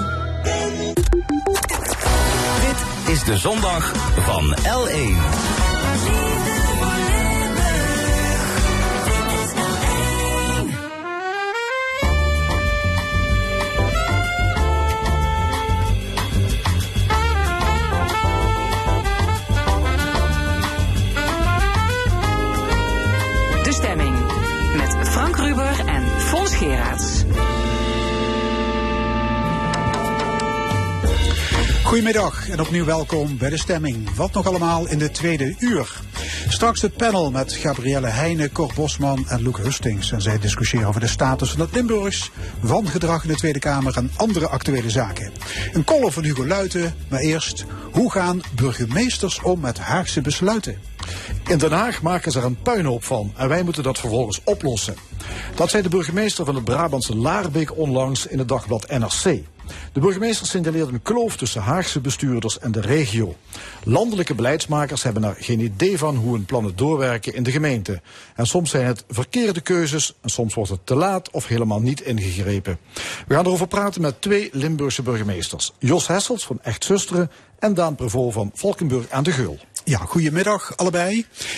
Die burgemeester van Labeek is van het CDA. Frank van der Meijden is de naam. Ja, bepaalt geen grijze muis. Neemt geen blad van de mond. Meneer Hessels, dat mag u wel. Ja, zeker. Het, uh, ik heb het artikel met veel plezier gelezen. Uh, het is ook, je herkent er ontzettend veel in. Uh, wat mij wel erbij verbaast is dat het als zo bijzonder ervaren wordt wat daar gezegd wordt, ook door de krant. Het wordt opgeschreven van kijk eens wat hier nu iemand zegt. Ik zie dat gelukkig op heel veel plaatsen, dat er op zo'n manier in de gemeente bestuurd wordt. Ja. Daan Prevot, burgemeester van Valkenburg. Wat was uw eerste reactie na lezing van dat artikel? Nog een keer lezen of de zes lessen die daar opgetekend zijn, of dat ook mijn lessen zouden zijn. Nou, zoals uh, mijn collega, uh, ik zeg gewoon Jos, hè. zoals uh, Jos al zei, heel herkenbaar wat er gebeurt. Maar het is ook een persoonlijke invulling van hoe je met zaken omgaat. En daar denk ik dat een aantal burgemeesters zich wel in onderscheiden. Ja, ja, het is een collega die van wanten weet. Hè. Hij is voor ja. de duvel niet, niet bang. Is dat zoals het moet? Strekt hij tot voorbeeld? Uh, in zekere zin wel. Uh, ik denk je bent aangenomen om het uh, beste te doen voor de samenleving. En dat betekent dat je, dat je niet moet duiken. Dat kan wel natuurlijk. Je kunt ook besluiten om, om niet al te veel te doen. Dan heb je vooral een rustig leven. Maar daar ben je niet voor aangenomen. Ja, ik vind wel dat de belangrijkste les inderdaad is dat je leider moet zijn. Uh, dat je uh, bepaalde besluiten moet nemen en die vervolgens heel duidelijk moet uitleggen en moet communiceren. Maar een leider loopt niet achter de troepen aan. Hè. Die gaat voorop en houdt wel ontzettend goed in de gaten of die troepen hem wel volgen. Ja. Maar, maar voelen jullie enige gelijkenis qua opvatting en aanpak dat dat activistisch is? Spreekt jullie dat aan? Ja, wel. Abso ab absoluut wel. Uh, ja, dat en ik, denk, ik, ik, denk dat jullie wel eens nog een schepje bovenop uh, kunt doen. Ik denk dat als je ziet wat Daan bij de watersnood in Valkenburg gedaan heeft, dat daar Laarbeek niet bij in de schaduw kan staan. maar ja, ik, uh, ik ben wel een activistisch burgemeester. Omdat ik, uh, kijk, ik, ik, ik, hoor en ik zie en ik lees wat Den Haag voorstelt. Maar ik uh, beoordeel dat eigenlijk uh, uh, op de schaal van mijn gemeente, wat de effecten daarvan zijn. En ik maak onderdeel uit van diezelfde overheid. En er is altijd ruimte voor interpretatie. Kijk, Van der Meijden die zegt, ja, je moet de wet naleven. Dat is correct. Maar de wet is ook vaak in de geest van de wet. Hè? Dus het is niet zwart-wit. Je mag ook interpreteren. En kijk, en dat ontbreekt wel eens in Den Haag. Dan worden regeltjes opgesteld en daar mag je geen millimeter van afwijken. En dat heeft, ja, dat heeft dan weer eigenlijk een andere oorzaak. Dat ik denk ook, dat heeft deels met, probeer je zoveel mogelijk verantwoordelijkheid bij je weg te houden. Uh, uh, ga je zaken beargumenteren met van ja, zo is het nou eenmaal geregeld. Mm. Uh, maar en vaak zie je dat bij de uitvoering van wet en regelgeving, dat vooral bij de uitvoering dat misgaat. Want er wordt geïnterpreteerd door mensen die zeg maar niet naar het zuiden komen, die niet aanbellen bij mensen van goh, hoe kunnen we u helpen, wat hebben u nodig? Of wat is het effect in een bepaald gebied? Het is net wat uh, Jos zegt, hè. je hebt natuurlijk regionale verschillen. En uh, bepaalde Haagse regels, ja, die hebben regionaal uh, andere, een andere uitwerking. Ja, dan hebben we het bijvoorbeeld over stikstof, over zware criminaliteit, uh, asielbeleid, armoede, jeugdbeleid. Ja. Hebben ze in Den Haag voldoende oog voor de lokale impact, Jos Hessels? Ik heb er zelf lang gezeten. Ik heb meer dan tien jaar bij Binnenhof zelf CDA, gewerkt. Tweede Kamerlid als Tweede Kamerlid. Eerst in de jaren tachtig als medewerker en in die, de eerste decennium van deze eeuw als Kamerlid. Uh, daar was al een groot verschil in. Eh, de mogelijkheid om überhaupt in die regio te zijn. Eh, ik was destijds een van de heel weinigen die elke dag op en neer reisden tussen Limburg en Den Haag. Om die voeling ook met die regio te houden. Tegenwoordig is dat volstrekt onmogelijk. Met alle spoeddebatten, met alle stemmingen, met alle gekkigheid die ze in Den Haag waar ze zich mee bezighouden. Alle details.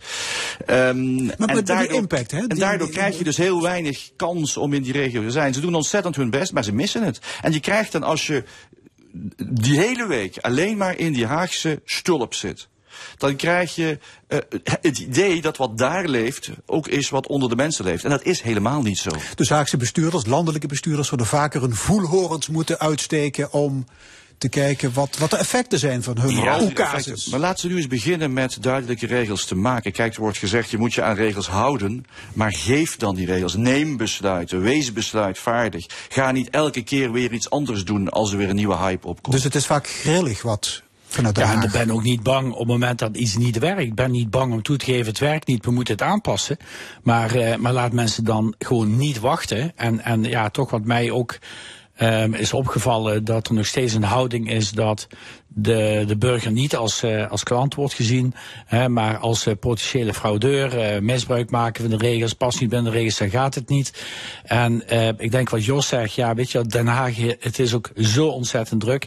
En ik denk dat onze bewindsvoerders het best wel goed voor hebben met het land en met de burgers. Maar eh, ik denk dat deels te wijten is aan de uitvoering. En dat op het moment dat iets zeg maar, in gang wordt gezet, dan eh, laat men het los. Hè. Ik zag laatst een eh, interview met Rutte. Ja, die had, eh, ja, die had 200 nota's of 200 dossiers waar hij naar moest kijken. Dus kon niet acuut reageren op een vraag van de journalist.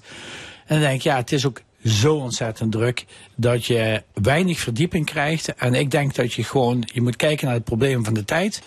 En je moet kijken en je moet prioriteren. Je kunt niet alles in één keer oplossen. En, en wat ik ook eigenlijk, eh, wat van mijn hart moet, is dat, en Jos eh, kan het misschien wel beamen, ehm, de Kamer wordt natuurlijk ook goed bezig gehouden. Eh, de Kamer is controlerend orgaan, maar kan ook initiëren. En ik vind dat de Kamer te weinig in stelling komt, of zichzelf in stelling brengt, om de bewindsvoerders, om die uitvoering echt op, eh, op tempo te houden. Kijk gewoon even naar de toeslagenaffaire. Ja, ik vind het ongekend dat de Kamer niet keihard ingrijpt. Dan moet geregeld zijn. Klaar. Ja, nog, nog even die, die opmerking van die burgemeester van Laarbeek. Hè. In Den Haag maken ze er een puinhoop van. en Wij moeten dat vervolgens oplossen. Is dat de realiteit of is dat een karikatuur? Nou, het is in ieder geval zo dat in Den Haag eh, komen er, eh, worden er te weinig besluiten genomen en komen er, eh, te weinig, worden er te weinig handvaten aangereikt. Wij moeten het maar oplossen. Ik denk dat we vaak zelfs zouden willen dat we meer zouden mogen oplossen. Dus precies wat Daan zegt. Re- wij zien hoe het in de praktijk zou moeten. En geeft dan de vrijheid om daarin te, te acteren. En nou ja, sommigen doen dat. Eh, ik, ik heb naast eh, de deur van mijn werkkamer een tegeltje hangen. Ik vraag liever vergiffenis dan toestemming. Eh, en zo zou je het eigenlijk moeten aanpakken. Zo ook dat. Ja, precies. Ja. Ja, maar die burgemeester van Laarbeek heeft dus zes bestuurlijke lessen voor Den Haag opgesteld. Zoals luister naar de regio. Mee eens? Ja, maar waar je wel de regio eigenlijk zou moeten vervangen door eh, het platteland. Alles buiten de grote steden. Want als je kijkt bijvoorbeeld in de, het platteland van eh, Noord- en Zuid-Holland... is bij de statenverkiezingen ook gebleken dat men eh, niet tevreden is met hoe het nu gaat. Het is heel erg dat die, eh, die, die monocultuur die in de grote steden heerst... met de problemen die daar het belangrijkste zijn... is er wel voldoende havermelk te krijgen? Heeft dit Ja. café wel een genderneutraal toilet? Dat dat op veel plaatsen in het land helemaal niet leeft onder de mensen. Nee, Want de oké, mensen zeggen, hou je nu iets in belangrijks het bezig. platteland overal hetzelfde denken. Ik bedoel, in Midden-Limburg heb je boeren en je hebt burgers die vinden dat de veestapel fors ingeperkt moet worden. Nou, in ieder Dus hoe geval, kom je daar- dat, dat, kom dat, je hebt in ieder geval een heleboel mensen die zich zorgen maken over het milieu en over de toekomst van onze planeet en hoe onze kleinkinderen ook nog gezond kunnen leven. En die mensen moet je bij elkaar brengen. En je moet niet die boeren tegenover die milieuactivisten zetten. Want dat zijn geen tegenstellers. Ik, ik ken weinig mensen die meer gevoel hebben voor een goede natuur dan boeren. Nee, snap ik. Maar als je Geloof zegt dat luister nu. naar de regio, wie of wat is de regio? Ga dat Ja. gesprek aan. Maar, maar ik denk dat eh, er zit een eh, fundamenteel eh, verschil eh, tussen. je hebt de Randstad. Dat vergt het meeste ook eh, van het eh, beleid, zeg maar. En bestuurlijk. Ik- enorme criminaliteit, eh, verkeersdrukte. Dus heel veel van ons belastinggeld gaat in die Randstad. En de problemen die dat met zich meebrengt. De woningnood komt voort uit de Randstad. Alle plannen, Haagse plannen, zijn vaak gebaseerd op die enorme eh, mierenhoop in het westen. En dan heb je het randland. En het randland, dat begon eigenlijk aanvankelijk met twee à drie krimpprovincies, waaronder Limburg, waarbij dus de bevolking langzamerhand zou afnemen. En dat werd daar aandacht aan geschonken, want ja, er wonen meer mensen, hè, dat is krimp. Inmiddels is de hele rand eh, geografische rand rondom de Randstad. Ja, ik noem dat het randland. En daar zijn hele andere problemen. Daar zijn hele andere vraagstukken. Maar daar heeft Den Haag te weinig tijd voor. er moet een Dat apart alleen- ministerie komen voor het randland eigenlijk. Dat nou ja, goed, er zijn wel aparte beleidsstukken voor gepublice- gepubliceerd. Namelijk hè, eh, sociale herovering. eh, ehm, eh, met name op de sociale problematiek die het met zich meebrengt. Dus niet alleen naar de openbare ruimte kijken en, en naar de naar natuur en landbouw.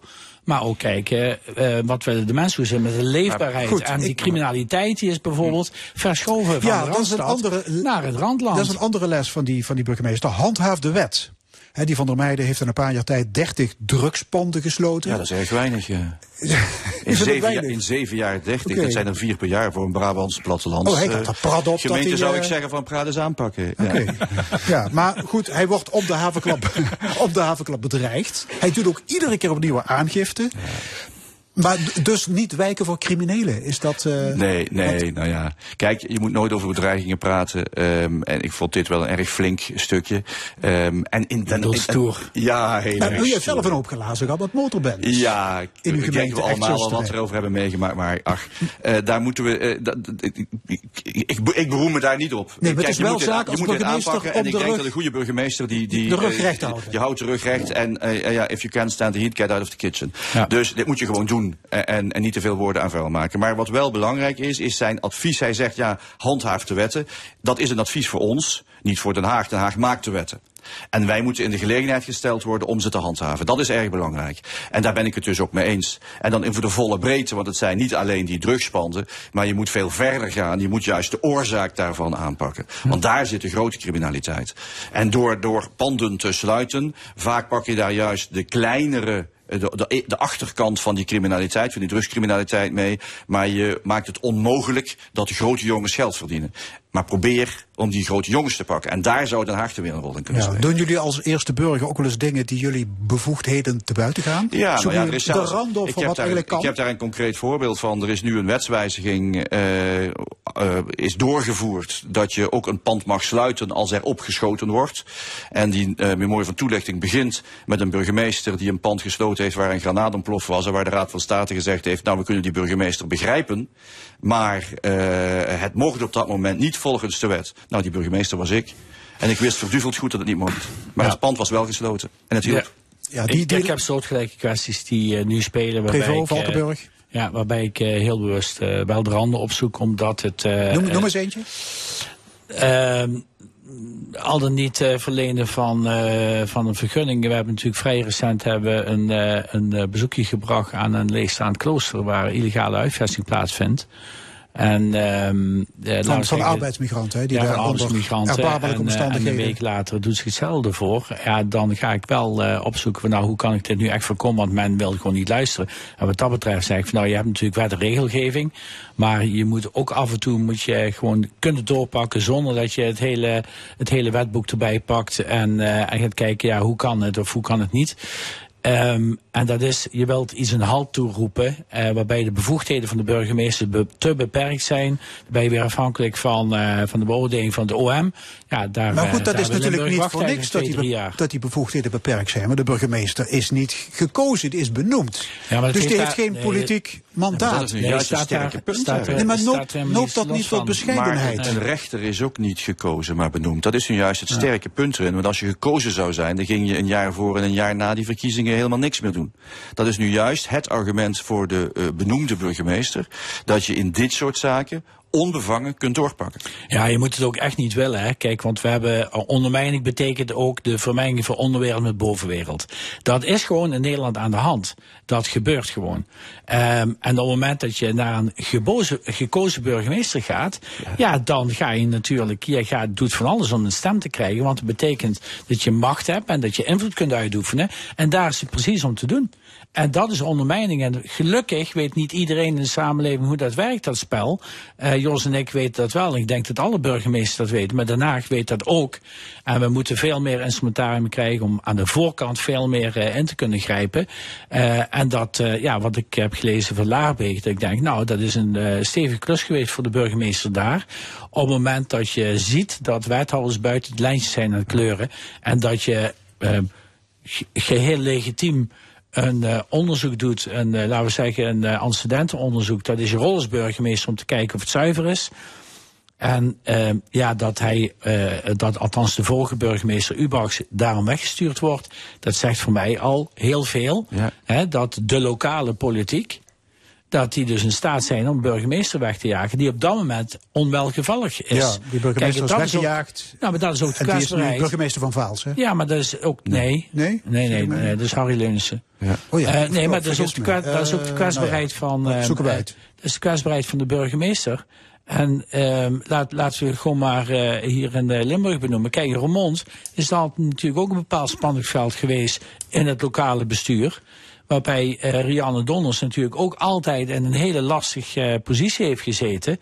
ehm, met, eh, laten we zeggen, de, de omstandigheden van de lokale politiek daar. En ik denk dat we met eigenlijk allemaal wel als burgemeesters, maar, maar in, in, in Limburg moeten we extra opletten, eigenlijk continu bezig zijn met het onderzoeken en met het kijken, gebeurt er hier iets dat misschien de verkeerde kant op gaat. En dan voordat er iets eh, eh, fout gaat, dat je dan al ingrijpt, dat je met mensen praat, dat je mensen ermee confronteert, dat je ook in het, met de politiek gewoon erop wijst van jongens, pas even op, want hier en daar gebeurt iets. Wij weten door onze contacten met de politie vaak meer dan we kunnen zeggen, maar je kunt dan wel door verstandig en op de achtergrond daarin te acteren, eh, die ondermijning voorkomen. Maar helemaal nooit. Nee, maar ik denk vooral dat je onder de, vaak onder de radar moet werken. Precies. Oké, goed. Nog een laatste voorbeeld uit Labeek. Er was onrust over de komst van asielzoekers. Die burgemeester die nodigde de hele buurt uit, gaf ze koffie, vlaai, gebak, noem maar op. Pakte de microfoon en ging midden tussen de mensen staan. Mag je dat dap, dapper noemen? Het ging, Of- om, het ging om Oekraïners, wat nergens een probleem is. Het ging om Kies er wel 115 van. mensen voor drie weken. Nou ja, eh, eh, Ik was er niet van onder de indruk. Nee, van, ik was eh, hier niet van de in- onder de indruk, maar ik denk wel dat je dus als je een, een echt permanent een grote groep eh, asielzoekers wil op, op- eh, opnemen, dat je dat moet doen, dat je dat wel met je gemeenteraad goed moet overleggen en dat je dan dat moet gaan uitleggen. Ehm, maar goed, maar die wij, hebben, man wij heeft- hebben in Echtzuster hebben we eh, eh, eh, op dit moment buiten de 120 Oekraïners 450 eh, asielzoekers zitten. In één centrum. Nou, dan moet je natuurlijk heel goed communiceren met die buurt. En moet je ook als burgemeester openstaan voor de geluiden die daar vandaan komen. En wij hadden op een gegeven moment een kleine groep minderjarige asielzoekers daartussen zitten. Nou, dat was, en ik heb het ook in de gemeenteraad zo genoemd, gewoon een rondreizende bende. En daar hebben we toen hele harde woorden gebruikt en gezorgd dat die uit dat AZC verdwenen. En wat we in 30 jaar hadden opgebouwd was in een maand verdwenen qua draagvlak. Maar toen ze weg waren was het ook weer na drie, vier maanden terug. Dus je ziet dat als je daar dan luistert naar de mensen. Als je met ze in gesprek gaat en als je vervolgens ook een, eh, niet zegt. Wat natuurlijk wordt dan geroepen, sluit dat AZC maar. Maar je weet het probleem eruit te halen en je weet dat op te lossen. Dat dan het vertrouwen van de mensen ook weer toeneemt. Zowel in die vluchtelingen, de echte vluchtelingen die daar zitten. Als in die politiek die naar hen geluisterd heeft en een verstandig besluit genomen. Oké, dus goed luisteren is, is essentieel. Zonder meer. Ja, ik heb ook Zo een eh, bewonersavond georganiseerd eh, met de komst van de doorstroomlocatie voor Oekraïnse oorlogsvluchtelingen. Er waren wel geteld drie mensen, dus daar, eh, kijk, dat was anders geweest als het asielzoekers betrof. Ja, dan, eh, laten we zeggen, dan hebben mensen daar andere beelden bij. En dan moet je wel uitleggen, dus ik ben met Jos eens. Kijk, je moet, eh, je moet naar voren treden op het moment dat er eh, vragen zijn. En op het moment dat je een permanente huisvesting gaat organiseren. Dan moet je gewoon een zorgvuldig proces doorlopen en de omgeving echt wel meenemen. Maar als burgemeester, u zei dan meneer Hersels, voorop lopen. Ja, duidelijk er ook voor staan. Eh, eh, goed overleg met degenen die de politieke verantwoordelijkheid hebben. Maar vervolgens ben je als burgemeester ingehuurd om het boegbeeld van die gemeente te zijn. Zonder dat je je met het beleid benoem, bemoeit. Maar als het eenmaal het besluit genomen is. En als je dan ook dat eh, van ganse harte uitdragen. Voorop staan. Oké, hartelijk dank voor dit gesprek. De burgemeesters Jos Hessels van Echtzusteren en Daan Prevot van Valkenburg aan de Geul. Graag gedaan. En dit is L1 met de stemming. Steve Harley en Cockney Rebel boekten successen in de vroege jaren 70. Zanger Harley is nog steeds actief met zijn band Cockney Rebel, hoewel er nog maar één origineel bandlid over is. Donderdag, dat is Koningsdag, staat Steve Harley en Cockney Rebel op het podium in het Parkstad Limburg Theater in Heerlen. En wij draaien alvast een grote hit uit 1974, Make Me Smile. You've done it all.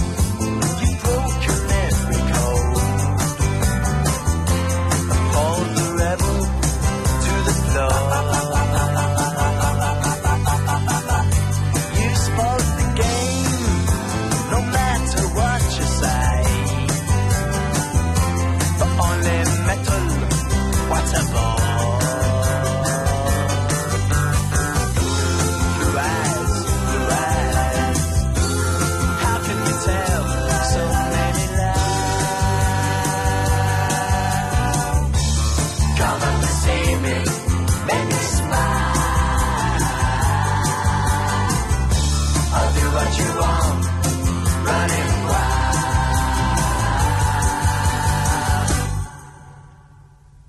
There's nothing left, all gone and run away.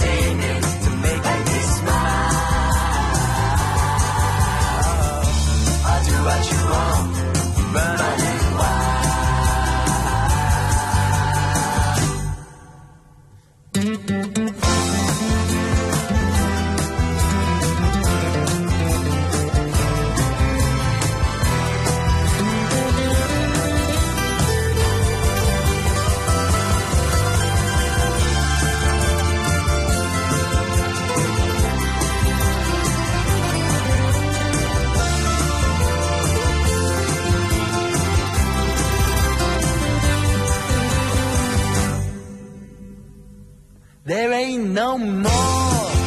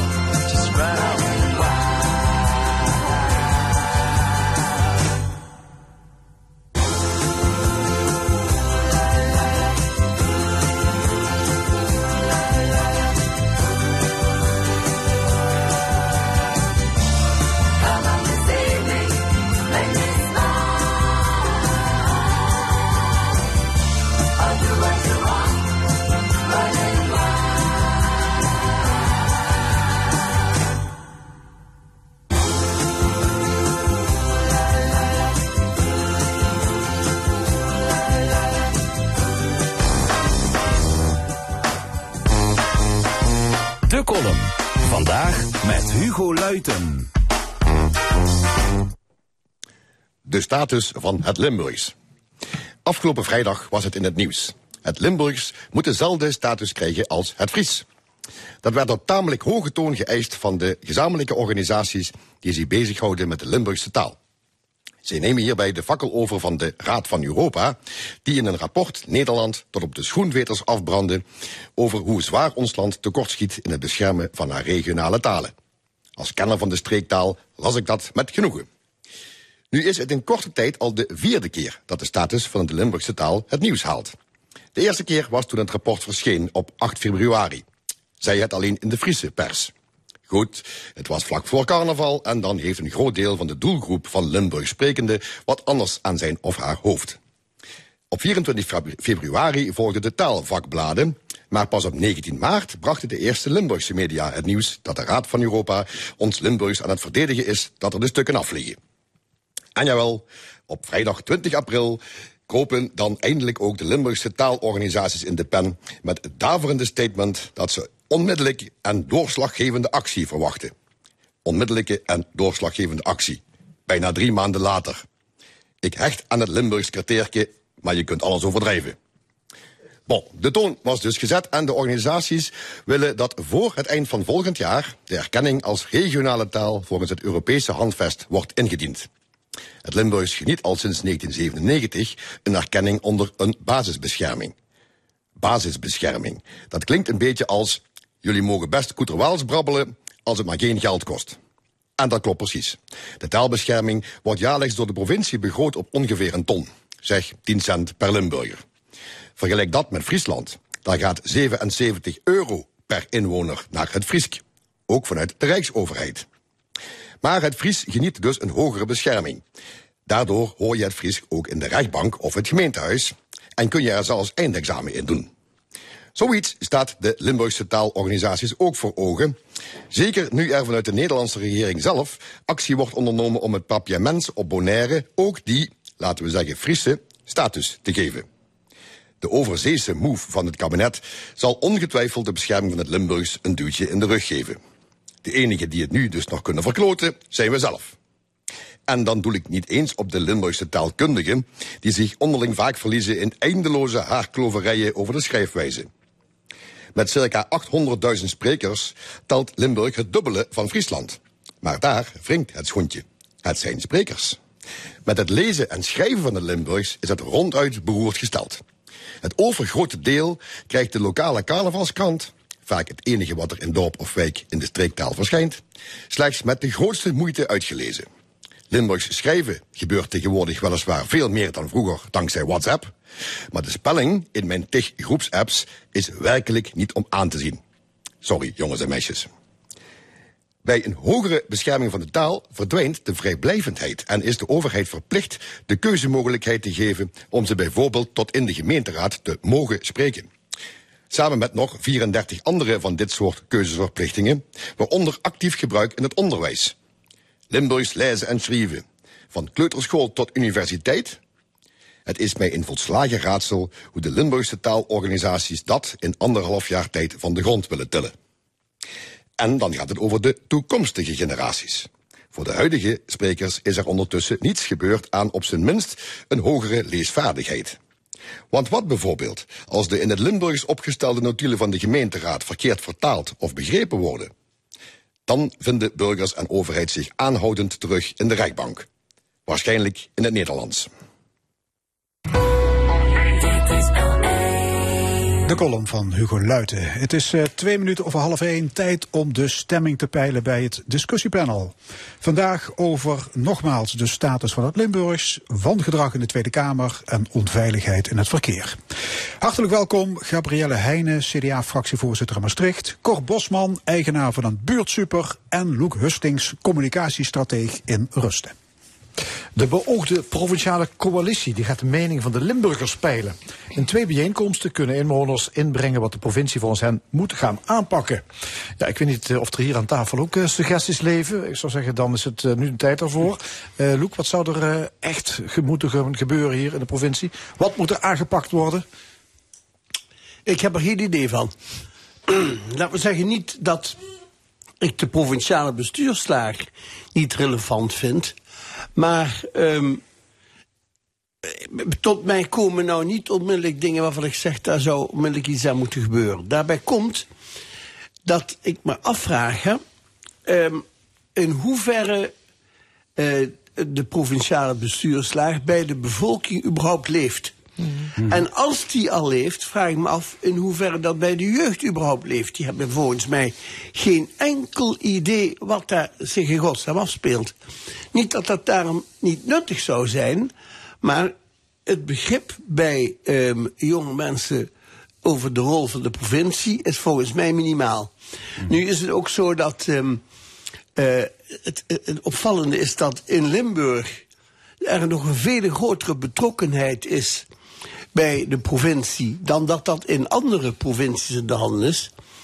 Maar desondanks leeft het provinciaal bestuur en wat daar zich afspeelt, naar mijn overtuiging niet in hele grote mate. Nee, jij- Jammer genoeg. En jij volgt het al, eh, dus, en zelfs jij komt niet op een onderwerp. eh. Nou, eh, dan moet ik, moet er eerlijkheidshalve ook bij zeggen, ik woon niet in deze provincie, waardoor een aantal dingen mij natuurlijk iets minder beroeren. Maar ook toen ik hier wel woonde, had ik daar eigenlijk geen opmerking. Ik vind het eigenlijk hier heel goed geregeld. Kijk eens aan, een, een tevreden burger. Ja, Gabrielle Heijn, heb jij wel een eh, suggestie? Ja, goed, ik zit natuurlijk in de, in de lokale politiek. Ja. Dus ik heb wel een suggestie. Wat, wat ik heel belangrijk vind, is dat er op het gebied van infrastructuur, vooral ook de treininfrastructuur, maar ook andere grote projecten, dat er gezamenlijkheid gaat komen. Eh, onze provincie loopt echt achter eh, als het daarop aankomt. Dus ieder dorp, stadje eh, ehm, dient zeg maar drie plannen in. En dan moet de provincie daar dan iets van brouwen. En dat komt als je dus gaat lobbyen eh, bij Den Haag om gelden te krijgen, komt dat gewoon niet goed over. En als je dan bijvoorbeeld naar Eindhoven, hè, dus, dus andere regio's kijkt, die doen dat gewoon veel beter. Ehm, uiteindelijk, als je bij zo'n ministerie daar aanklopt, ja, die interesseren zich, ik zeg het even heel hard, niet zo heel veel voor wat belangrijk is voor Maastricht of echt Zuster of Valkenburg, wat ik je net hoorde. Maar die willen gewoon zien, oké, wat eh, is belangrijk, zeg maar, als, als regio, wat ook voor het land belangrijk zou kunnen zijn. Dus je moet veel meer eh, gezamenlijk eigenlijk een, een visie hebben. Eh, dus ik hoop wel dat dat er gaat komen. En ik, ik ben het verder wel met Luc eens hoor. De provincie is echt een, een, ja, voor heel veel mensen een ver van je bedshow. Maar ik denk daarom wel dat het goed is dat ze die twee bijeenkomsten organiseren. Ik denk alleen dat ze dat de komende jaren moeten gaan doen. Dus niet nu. Het is ook erg kort dag. Ik las mei geloof ik. Maar dat moet je dus gewoon continu blijven doen. Wil je daar veranderingen krijgen? Ja. Cor Bosman, heb jij een eh, idee? Ja, ideeën genoeg. Eh, vragen of daarnaar geluisterd wordt, dat is één. Eh, maar dat is politiek Kom op, consensus. kom op, kom. Zet er eens even positief in. Er wordt, jou, Absoluut. er wordt gevraagd aan jou om een idee aan te dragen. Ja, er zijn... Je bent notabene oud-statenlid. Ja, ik ben, ik ben oud-statenlid. Er, er zijn heel veel majeure projecten. eh, eh, Gabrielle, die noemt er eentje, bijvoorbeeld de infrastructuur. Ehm, waar je vervolgens ziet is dat er best wel eh, eh, eh, op, op, op, op heel veel gebieden problematiek is. Die door de Randstad niet wordt, eh, wordt gehoord, onvoldoende wordt gehoord. Ik noem een, een verbreding van de A2. Eh, ik pak de Maaslijn, waar al heel veel over te doen is geweest. Ik pak over de grensoverschrijdende criminaliteit. Maar dat zijn eigenlijk wel onderwerpen, denk ik, die staan wel op het vizier van die, de staan, die staan er wel op, maar er komt vervolgens komt er heel weinig tot bijna niks uit. Want de Maaslijn die wordt wederom naar voren geschoven. Ja. De A2 die wordt wederom verbreed. Maar ik denk Dus niet de dat, ze, dat ze dit, dit soort ideeën, denk ik, daar zitten ze niet, eh, ja, met alle respect, maar da- daar gaat het niet om. Het gaat natuurlijk om ja, iets wat men blijkbaar nog niet op het netvlies heeft. Nou, maar dat, en, en dan krijg je dus, is het, is het zinvol dat er dus nu gepeild wordt. We hebben die peiling gehad. Die hebben we met, die hebben we met de statenverkiezingen gehad. Partijen hebben kunnen kenbaar maken waar zij voor staan. En vervolgens worden, Ja, ze, daardoor, worden ze daar door de burger voor gehonoreerd dan wel afgestraft. Dus ik vind dit mosterd na de maaltijd. Nee, dat vind ik niet. want ehm, het grote verschil is dat ehm, op een gegeven moment ga je stemmen, dan kies je voor een partij, en ga maar door. Nu wordt er een coalitie gevormd. Een aantal van die partijen worden uitverkoren tot de macht, zo gezegd. En die partijen vinden het interessant om bij de bevolking te gaan informeren. Hebt u nog wensen waar wij u ehm, mee, mee tegemoet kunnen komen? Nou, dat vind ik een andere situatie. Dan kri- krijgen we dan dadelijk bananendozen vol met, eh, met briefjes die ingevuld zijn en ehm Dat- dat waar je wel. beginnen aan is. Dat zie je lokaal. eh, als wij bijvoorbeeld eh, de wijken ingaan, is dat ook dat mensen met hele gerichte vragen komen. Dus er zullen waarschijnlijk ook hele gerichte plannen nu gaan komen. Maar ik denk dat het gewoon goed is dat je laat zien dat je wel open staat voor die dialoog. En dat mensen zich ook gehoord voelen. Alleen dat moet je niet nu alleen maar vooraf aan een coalitieakkoord doen. Maar dat moet je de komende vier jaar blijven doen. Wil je daar uiteindelijk echt veranderingen krijgen. Als ik concrete punten mag aandragen. We hebben heel veel eh, monumenten inderdaad eh, in Limburg. Ook heel veel kerken die eh, in verval staan. Ik hoop dat ze daar goede regelingen voor blijven behouden. Dus dat zijn concrete punten. En ik denk ook wel dat dat door mensen wordt aangedragen. Maar je, ik vermoed wel dat in mei vooral mensen daar naartoe gaan komen. Komen die wel al weten hoe je de wegen moet bewandelen binnen, binnen de Ja, overheid. dat, dat is de, de, de oudere, blanke man Dat die daar weer aan tafel ook. zit. Dat Ja. zijn vaak de pensionades, die hebben ook tijd over. Ja, ik zeg dat misschien wat oneerbiedig, maar dat zijn wel vaak de mensen die aan tafel zitten. Die weten inderdaad bij ieder overleg zitten die erbij. Dat is heel goed hoor. hè. Maar je wil natuurlijk een bredere doelgroep aantrekken. Dus daarom zeg ik ook twee bijeenkomsten. Hè. We zitten nu al in mei, die- of, of, in- bijna in mei. Die wil je dan in mei gaan organiseren, is erg kort dag. Dus ik zou dan wel zeggen van we gaan ik- dat gewoon voor vier Ah, jaar blijven Maar hoe, krijg je die, de jongeren of eh, Die jongeren, die, jongeren de die krijg je niet. In, eh, in mijn statenperiode heb ik eh, deel mogen uitmaken van een, van een commissie die, die moest proberen de kiezer vanaf 18 jaar naar de, stem, of, naar, naar de stemlokalen te trekken. Nou, daar werd best wel veel geld voor uitgetrokken. Het resultaat is nul gebleven, gebleken. Als ik dit nu zo hoor, ik, ik blijf het mosterd na de maaltijd vinden. Maar wat ga je doen? Je gaat eigenlijk alleen maar acteren voor de buun. Kijk, burger, wij luisteren naar jullie. Maar de burger heeft vervolgens daar verder helemaal geen enkele invloed op. Want het, is niet de burger die dan mag kiezen. Hij of zij mag wel, weliswaar, zijn stem Input laten leveren. Ze mag wel zijn stem laten horen, input leveren als je het zo wil noemen. Maar het is uiteindelijk aan de staten om daar een besluit over te nemen. Wat je alleen maar gaat doen is valse verwachting creëren. waar- Waardoor, eh, waardoor de, de, ja, de afstand bij het niet nakomen van. Eh, van afspraken of van het leveren van die input, dat daar geen, geen, geen invulling aan gegeven kan worden. Ik dus dat je krijgt alleen maar. Nou, Dus ja, dat is ja, schijnburgerparticipatie. Nee, maar dat is, Ja, schijnburgerparticipatie. Nee, maar ik vind dit wel Nou, heel ik- storend. nee, ik vertel- aan de ik ene vertel kant nooit- ik vertel nooit ik Eén voor één, één ja, voor één. sorry, Ik vertel vind het nooit heel onzin. storend, want er is helemaal niet gezegd... we gaan een referendum houden. Dus Nee, maar dat mensen zeg ik weten, ook niet. Nee, maar jij zegt eh, uiteindelijk bepalen de statenleden. Ja, dat weten mensen. Er wordt gewoon gevraagd... ehm, wat is uw input? Dus het is niet zo, we gaan een referendum doen... en u mag stemmen. Er wordt ook gezegd, we gaan rekening houden met verwachtingsmanagement. Maar als je aan de ene kant ook, ook hier aan tafel heel vaak hoort... er wordt niet geluisterd naar de burger, er wordt niet geluisterd naar de kiezer... denk ik dat het goed is. En dat hoef je niet door heel veel geld erin te steken... altijd en allerlei onderzoek en weet ik veel wat. Ga gewoon buurten en wijken in. Betrek de gemeente daarbij. Dan creëer je ook meteen een, een betere regionale samenwerking. Je moet daar gewoon mee beginnen. Als je- en als je al bijvoorbeeld zegt, ja, het lukt niet... Ja, dan, dan Als je, dit, vrij, als, je dit soort, als je dit soort bijeenkomsten gaat organiseren, je krijgt een divers publiek, krijg je, die allemaal een kleur hebben, die allemaal gelieerd zijn aan een partij. Ze hebben de mogelijkheid om via de partij van hun keuze, om daar input aan te leveren. En dat hoeft voor wat mij betreft niet met openbare bijeenkomsten. Daarbij wil ik ook nog aan, aangeven, eh, provinciaal, maar zeker op gemeentelijk niveau, dat je daar ook cliëntelisme mee aan de hand werkt. En dat moet je voorkomen als ik één ding mag aankaarten. Wij gaan nu werken met een burgerberaad. En dan heb je dus ook gewoon een loting. Daar is een heel proces voor. Dat je dus een diverse eh, samenstelling krijgt. En ook cliëntelisme dus inderdaad voorkomt. Dus dat zijn wel wegen die je kan bewandelen. Nou, veel succes in Maastricht. Ander nieuws van deze week. Er is onderzoek gedaan naar grensoverschrijdend gedrag in de Tweede Kamer. Conclusie, voor het grootste deel is het Tweede Kamergebouw een veilige omgeving. Maar een grote minderheid heeft last van geroddel, sabotage, schelden, schreeuwen, discriminatie enzovoorts. Ook van fysieke agressie en seksuele intimidatie. Ja, ook in de Tweede Kamer komt dus wangedrag voor. Luc Hustings, kijk je daarvan op? Integendeel, ik, eh, het, het doet me plezier vast te stellen dat in de Tweede Kamer mensen van vlees en bloed zitten. Zoals die in, eh, in iedere organisatie zitten, eh, in iedere werkmaatschappij, in iedere... Maar hoort dit tot de normale menselijke emoties dan? Schreeuwen en schelden en intimideren Ja, en het- belasteren? Ja, Ja? intimideren niet, maar grensoverschrijdend gedrag is wel een soort van containerbegrip geworden. Hè. Ik vind als je mensen seksueel eh, lastig valt, vind ik iets anders dan dat je zo nu en dan eens een woedeuitbarsting hebt. Ik zeg niet dat dat goed is, ehm, maar zoals het nu gaat, hè, ook bij, die- bij die Dennis Maar er zijn ambtenaren die zijn weggepest, die zijn, die zijn Ja, vertrokken. maar denk je Die- dat die- het in het bedrijfsleven anders is dan? Ja, Nee, maar hoort dat dan? Nee, maar dat nee, dat hoort- evenmin, maar het gebeurt daar net zo goed. Het is net, je, je, je, je stelt het eigenlijk dat de Tweede Kamer zou een verzameling heiligen moeten zijn. Nee, ja, zo toch- is het natuurlijk niet, hè? Heeft de Tweede Kamer dan geen voorbeeldfunctie? Ach, weet je, ik denk dat, dat iedereen eh, op een, tot op zekere hoogte een, een voorbeeldfunctie heeft.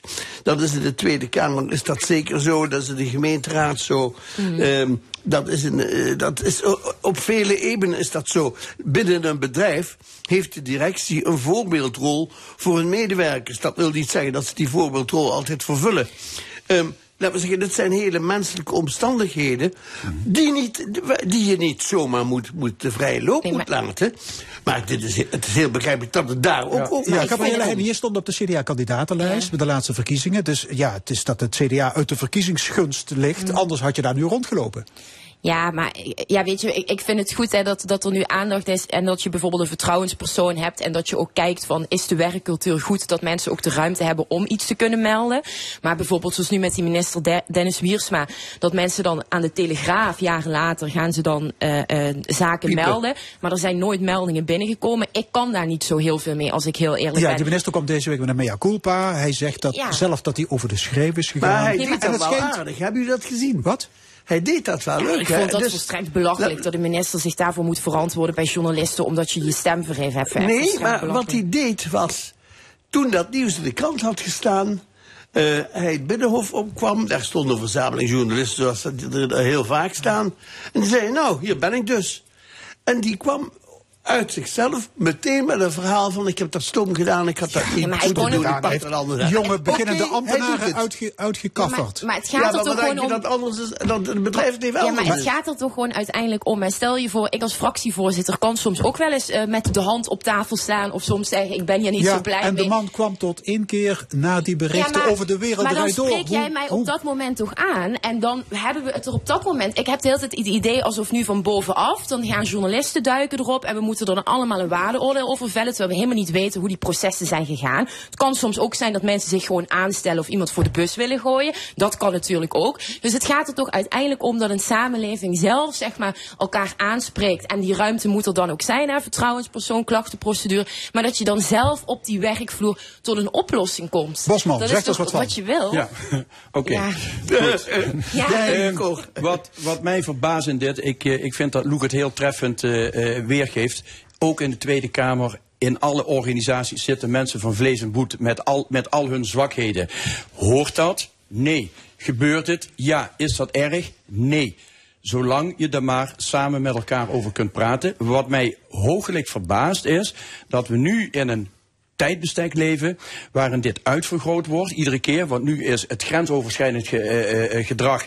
En Gabrielle zegt het al, het is ondertussen een containerbegrip geworden. Er wordt maar alles ingeflikkerd. Iedereen moet er en wil er wat over zeggen. Iedereen die wil pinpointen van jij dit, jij zus. Maar we slagen er op een of andere manier niet in om ergens een consensus te bereiken van op het moment dat dit gebeurt, hoe we daarmee op een fatsoenlijke manier met respect naar elkaar toe mee moeten Maar de, omgaan. maar de En oorzaak, zeggen de onderzoekers, ehm, eh, moet je zoeken bij het feit dat politici te veel onder een vergrootglas liggen. maar Ik da- citeer, dat creëert hittepunten voor Kamerleden en hoge ambtenaren. maar Met- dat- met andere dat is- woorden, ze staan onder te hoge druk. En Nou, dan, gaan ze zich afreageren. Nee, op- maar dan kun je, dan moet je, vind ik, voor jezelf beslissen. Er is niemand die zegt dat jij Kamerlid moet worden. Jij aanvaardt dat. En op het moment als jij die druk, if you can't stand the pressure, of you can't stand the heat, go out of it. Maar hoe kun je Ja? dat onderzoeken ook? Nee, nee, maar, ene even, even, even, los van het ja. onderzoeken. Maar als jij de druk van je werk, wat jij zelf hebt aangenomen, niet aan kunt, vind ik dat je zelfreflectie moet toepassen. En je af moet vragen van, hey, kan ik dit wel aan? Wil ik dit? Wil ik misschien wat anders gaan doen? de dat vind ik te makkelijk. dat- nee, dat vind ik niet gemakkelijk, want dat is, dat is juist het allermoeilijkste. Als iedereen zelfreflectie zou toepassen, dan waren ze een hele hoop van dit geneuzel hadden we kunnen voorkomen. Zelfreflectie is het allermoeilijkste voor een persoon, want je moet je eigen zwakheden moet je blootleggen en moet je toegeven. Ik ben het wel eens Ja. dat ze onder een vergrootglas liggen hoor. Maar dat is wel de tendens tussen media en politici. Dat, dat houden we ook enigszins zelf in stand eigenlijk, die onzin. Je kan je heel druk maken iedere dag wat op Twitter staat. Of je, dan, of je kan ook gewoon denken, ik ga gewoon mijn werk doen. En ik spreek met mensen zeg maar buiten social media Ik om. heb- Dus dat ligt maar heel erg. Maar wat is hier nu anders? Deze minister is een, eh, een man van 36 jaar, betrekkelijk jong, die nieuw is in regeringsomstandigheden. Ik denk dat als je ehm, twee ehm, eh, stemrondes al hebt meegemaakt in de Tweede Kamer, dat je als Kamerlid of als bewindspersoon, als je dat al vaker gedaan hebt, weet wat er op je afkomt, weet wat er gaat gebeuren. Loek, wat Dan is heb dit? Te je- veel, te veel testosteron of te veel ambitie? Nee, nee ik, ik geloof dat. Dat is waar ik eigenlijk naartoe wil. Ehm, de meeste mensen die eh, geconfronteerd worden met deze problemen, zijn degenen die nieuw gekozen zijn of nieuw in de job. Hij zit al heel lang bij de een VVD, tweede hoor. Die jongen weet echt wel hoe het werkt. ik heb, ja. Degene die een tweede termijn achter de rug heeft, heeft meer ervaring. Die kiest weer, als die zegt, ik, ga, ik wil weer opnieuw iets meedoen aan de verkiezingen, dan weet je waar hij aan begint. Dit is toch onzin? die jongen is dus maar opgewerkt binnen de VVD. Die weet toch precies hoe dat daar allemaal werkt. Ook binnen de VVD kwamen, wordt nu gezegd dat er al meldingen waren hoe die zich gedroeg. Dus je dat weet, is toch niet, geen je weet toch natieve niet jongen die hoe opeens minister je weet toch niet hoe het is als minister, wat dat met zich meebrengt? Nou goed, Daar heb je toch werkelijk een idee ik, van? Ik spreek ook wel eens met, met Viviane Heijnen, een, goede vriendin van me. En ik heb de, Staatssecretaris. Ja, nou, en die is nog steeds altijd even vriendelijk en rustig. Dus ik heb niet het idee dat de druk zo groot is dat je je zo moet gedragen. Maar je dus komt niet bij haar op kantoor. Eh, Dus het, ja, ja, ik hoor er in ieder geval geen slechte dingen Ik heb- over. Maar het zal in ieder geval ook met je persoonlijkheid gewoon Tuurlijk, te maken juist, hebben. Ik heb dus net- ik vind dat om nu te zeggen van ja, het is allemaal de druk. Weet je wel, het is niet alsof je ineens op die stoel terecht kwam. Hoor. Dan heb je al vaker ik heb net twee burgemeesters horen praten en ik heb daar heel goed naar geluisterd. En ik hoorde één burgemeester die zit nog te luisteren naar ons. Je moet wel je rug recht houden. Ja. Als je dat niet kunt, dan denk ik dat je zelf te weinig zelfreflectie toepast. Dat je zelf te weinig zelfvertrouwen hebt. En dat je je echt af moet vragen, ben ik de juiste persoon op die plek? Maar dat doet deze minister toch? Deze minister geeft er gewoon toe, ik heb uiteindelijk Nee, geluisterd. dit, is, dit, is niet de, ik- dit is niet de discussie waar het nu over gaat. Dit is de discussie gaat, is liggen ja. politici te veel onder het vergrootglas. En als je die druk niet aankunt, ja, en ik praat uit, het eigen, uit eigen ervaring, een jaartje of tien geleden heb ik best wel wat mediadruk op mij gehad. Mm. Ik heb nog altijd mijn rug recht, ik heb nog altijd plezier in het leven. En ook ik, hetzelfde als minister Wiersma, ook ik heb een mea culpa uitgepraat. Het leven draait verder. Hou je rug Gelukkig, recht, ja. geloof in jezelf. Ehm, we gaan naar iets anders. Het aantal verkeersdoden is vorig jaar weer fors gestegen. Vooral ouderen op de fiets worden slachtoffer. En het eh, CBS, dat de cijfers aanlevert, vermoedt dat de opkomst van de elektrische fiets meer slachtoffers oplevert. Ja, ik weet niet, hoe kijken jullie naar dat eh, vehikel? Ja, dat is een vermoeden, hè? Ja, dat is een vermoeden, Dat ja. is niet bewezen, Nee. maar het, het lijkt mij overigens een vrij voor de hand liggend vermoeden. Ja. Maar ik zou, ik zou op iets anders willen wijzen. Ja. Ehm, eh, je weet, wielrennerij is een apart volkje, hè? Ehm, Ik hoor dat het jou zijn, zeggen. Dat zijn de stoere jongens van de gestampte pot, hè? Eh, die best wel tegen een stootje kunnen.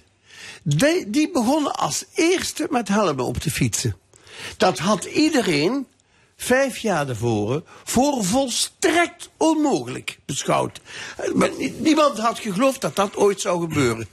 En er is nu niet één wielrenner die met tegenzin zijn helm opzet en op die fiets klimt. Jij zegt dus helm verplichten? Ik vind het, ik vind het eh, zeker als je de cijfers goed bekijkt. Hè. Ehm, en er, eh, dus in, dit jaar in Nederland 88.000 mensen gekwetst zijn die op de fiets zaten. Dus, dus terwijl ze aan het fietsen waren.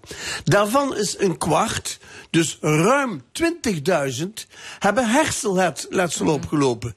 Waarvoor beschermt die helm met name? Dat is dus voor je, voor je Dat cockpit. zeggen artsen ook, ja. Nou, dus, dus het, ik bedoel, je hoeft niet eens, je hoeft niet eens eh, vreselijk intelligent te zijn om dat te begrijpen. Nou, de nu is het zo dat je hebt een beetje dwang nodig, want iedereen voelt zich een beetje als hij met een helpje Maar moet de- gaan fietsen. Maar als de wielrenners dat kunnen, dan moeten gewone fietsers dat ook Maar ik vind de rol van de fietserbond dus heel kwalijk daarin. Want die zijn dus er tegen. En ik heb meer het idee dat die bezig zijn met een, een anti-campagne tegen de auto. Dan dat ze bezig zijn Ja. met een campagne voor Ja, veiligheid voor fietsers. Dat is een interessante fietsersbond. Die komt dus op voor de belangen van fietsen. Ja. En die zegt, eh, en eh, als je de fietshelm gaat verplichten, dat is victim blaming. Ja, ik vind dat onzin. Kijk, tuurlijk moet je ook eh, eh, de helft inderdaad van de, van de verkeersongelukken eh, met fietsers had met een auto te maken. Dus ik snap heus wel hun punt. Alleen, ehm, het is ook geen tegenstelling. Hè. Een fietshelm dragen is gewoon altijd beter. Zeker nu, nu de vergrijzing op komst is. Steeds meer gaan op een e-bike rijden. Dus 25 km per uur op zijn snelst. En er wordt hard gefietst, hè? Ja, dus dan is een Heel fietshelm hard. is gewoon altijd gewoon verstandig. En vergeet ook niet, als ik in Maastricht kijk, hoeveel fietsers zonder licht, mensen dronken op, Oh ja. op fietsen eh, met hun telefoon in de hand. Dus het is ook niet altijd de schuld eh, van de auto. Dus ik vond dat wel ehm, heel kort door de bocht. En ook vooral gewoon heel slecht als je hoort dat artsen zeggen, we krijgen bijna dagelijks mensen in het ziekenhuis met hersenletsel. En dan zou een fietshelm gewoon ja, geholpen hebben. Maar als je alleen al bedenkt hè, dat ehm, eh, volgens mij meer dan de helft van de mensen die op een fiets zitten... ehm, eh, geen licht hebben of het niet eens aansteken. Ja, Eh, denk je dat er ooit een politieagent zal zijn die die man tegenhoudt en zegt: Weet u, het is donker buiten, u moet, eh, bent verplicht om het licht aan te steken? Dan vraag je af of die man gek is. Nou ja. Hup, ze dit gedaan als ze doen, jong. Het allerbelachelijkste vond ik nog dat ze dan zeiden, ja, een fietshelm zou mensen dan afschrikken om met de fiets te gaan. En we hebben nu zoveel obesitas.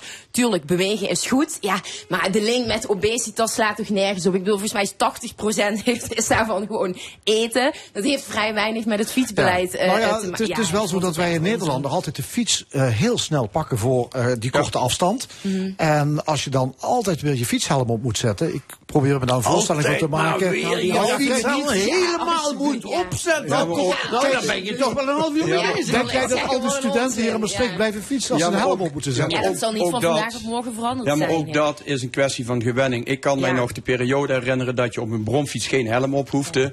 Eh, dat kwam vervolgens, daar was weerstand tegen. Eh, mijn eerste auto die ik kocht, daar zat nog geen veiligheidsgordel in. Dus de tijd die gaat verder. Ehm, we hebben het nu over fietsers, maar we hebben het in, in zijn totaliteit over een stijging van 25% van verkeersdoden. Als iedereen, even heel, heel zwart-wit genomen, als iedereen zich aan alle regeltjes zou houden in Nederland, dan was er geen één verkeersdode. Maar wat je ook ziet, met name met auto-ongelukken, wat ik in elk geval lees, is dat er heel vaak sprake is van drank, drugs en, en ja, andere middelen die dus ook je, jouw rijvaardigheid eh, ehm, eh, beïnvloeden met alle eh, ja, gevolgen van dien. Goed, eh, tot slot. Clubs als eh Veldeke, De Rood voor het Limburgs en de Limburgse Academie... die hebben een open brief gestuurd aan Provinciale Staten. Ze vinden dat het Limburgs dezelfde status moet krijgen als het Fries. Hoe denken jullie daarover? Ja, dat is natuurlijk gans normaal gans eh, Limburgs gaan praten. Eh, dus ik, ik ben ook voorstander dat we de volgende keer gewoon in het Limburgs moeten doen. Alleen betekent wel dat ook die andere mensen die het Limburgs niet machtig zijn, dat we die Ja. niet kunnen volgen. Dus, dus, Ja, ja, dus ja, ja. ik denk dat we daar een goede consensus in moeten doen. Maar ik ben wel voor het behoud van onze Limburgse taal. Loek? Ik ben het daar helemaal mee eens. Ik vind dat, ehm, eh, dat eh, als je bekijkt wat de drie punten zijn eh, waar men aandacht voor vraagt. Zeg, punt 1. wat dacht je ervan om Limburgs op school te onderwijzen? Punt 2.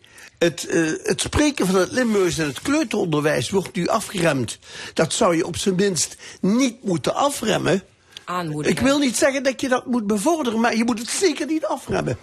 En eh, het derde is, als je inderdaad de Limburgse cultuur en geschiedenis eh, meer prominent een positie geeft, denk ik dat de rest wel volgt. Want uiteindelijk is het zo dat die eigen identiteit, die door het Limburgs wordt, mede wordt gevormd, dat die nou juist zo specifiek is. Zoals dat voor de Fries is, zoals dat ehm, voor, de, ehm, eh, voor de Antilliaan is, is dat voor de Limburger Het is ook iets wat uit de samenleving soms zelf moet komen. Dus ik vind het goed als het zo zou zijn dat we ook meer geld krijgen. Er ging geloof ik 77 euro per Fries eh, Ja. eh, daar naartoe. 10 cent per Limburg. Dus ik vind dat mag wel ja, en anders. dat komt omdat het Fries een hogere status Ja. heeft. Hè, extra bescherming. En het Limburgs heeft een basisbescherming. Ja. Maar de hamvraag is, moet dat gelijk worden getrokken? Ja, dat vind ik, dat mag gerust gelijk worden getrokken. Alleen als het hier gaat bijvoorbeeld over taallessen en zo. Dat is allemaal heel leuk, maar eh, docenten zijn nu al bezig om überhaupt Nederland fatsoenlijk over de brug te krijgen. Dus Ja. kom dan ook maar gewoon met geld over de brug dat we dat kunnen regelen.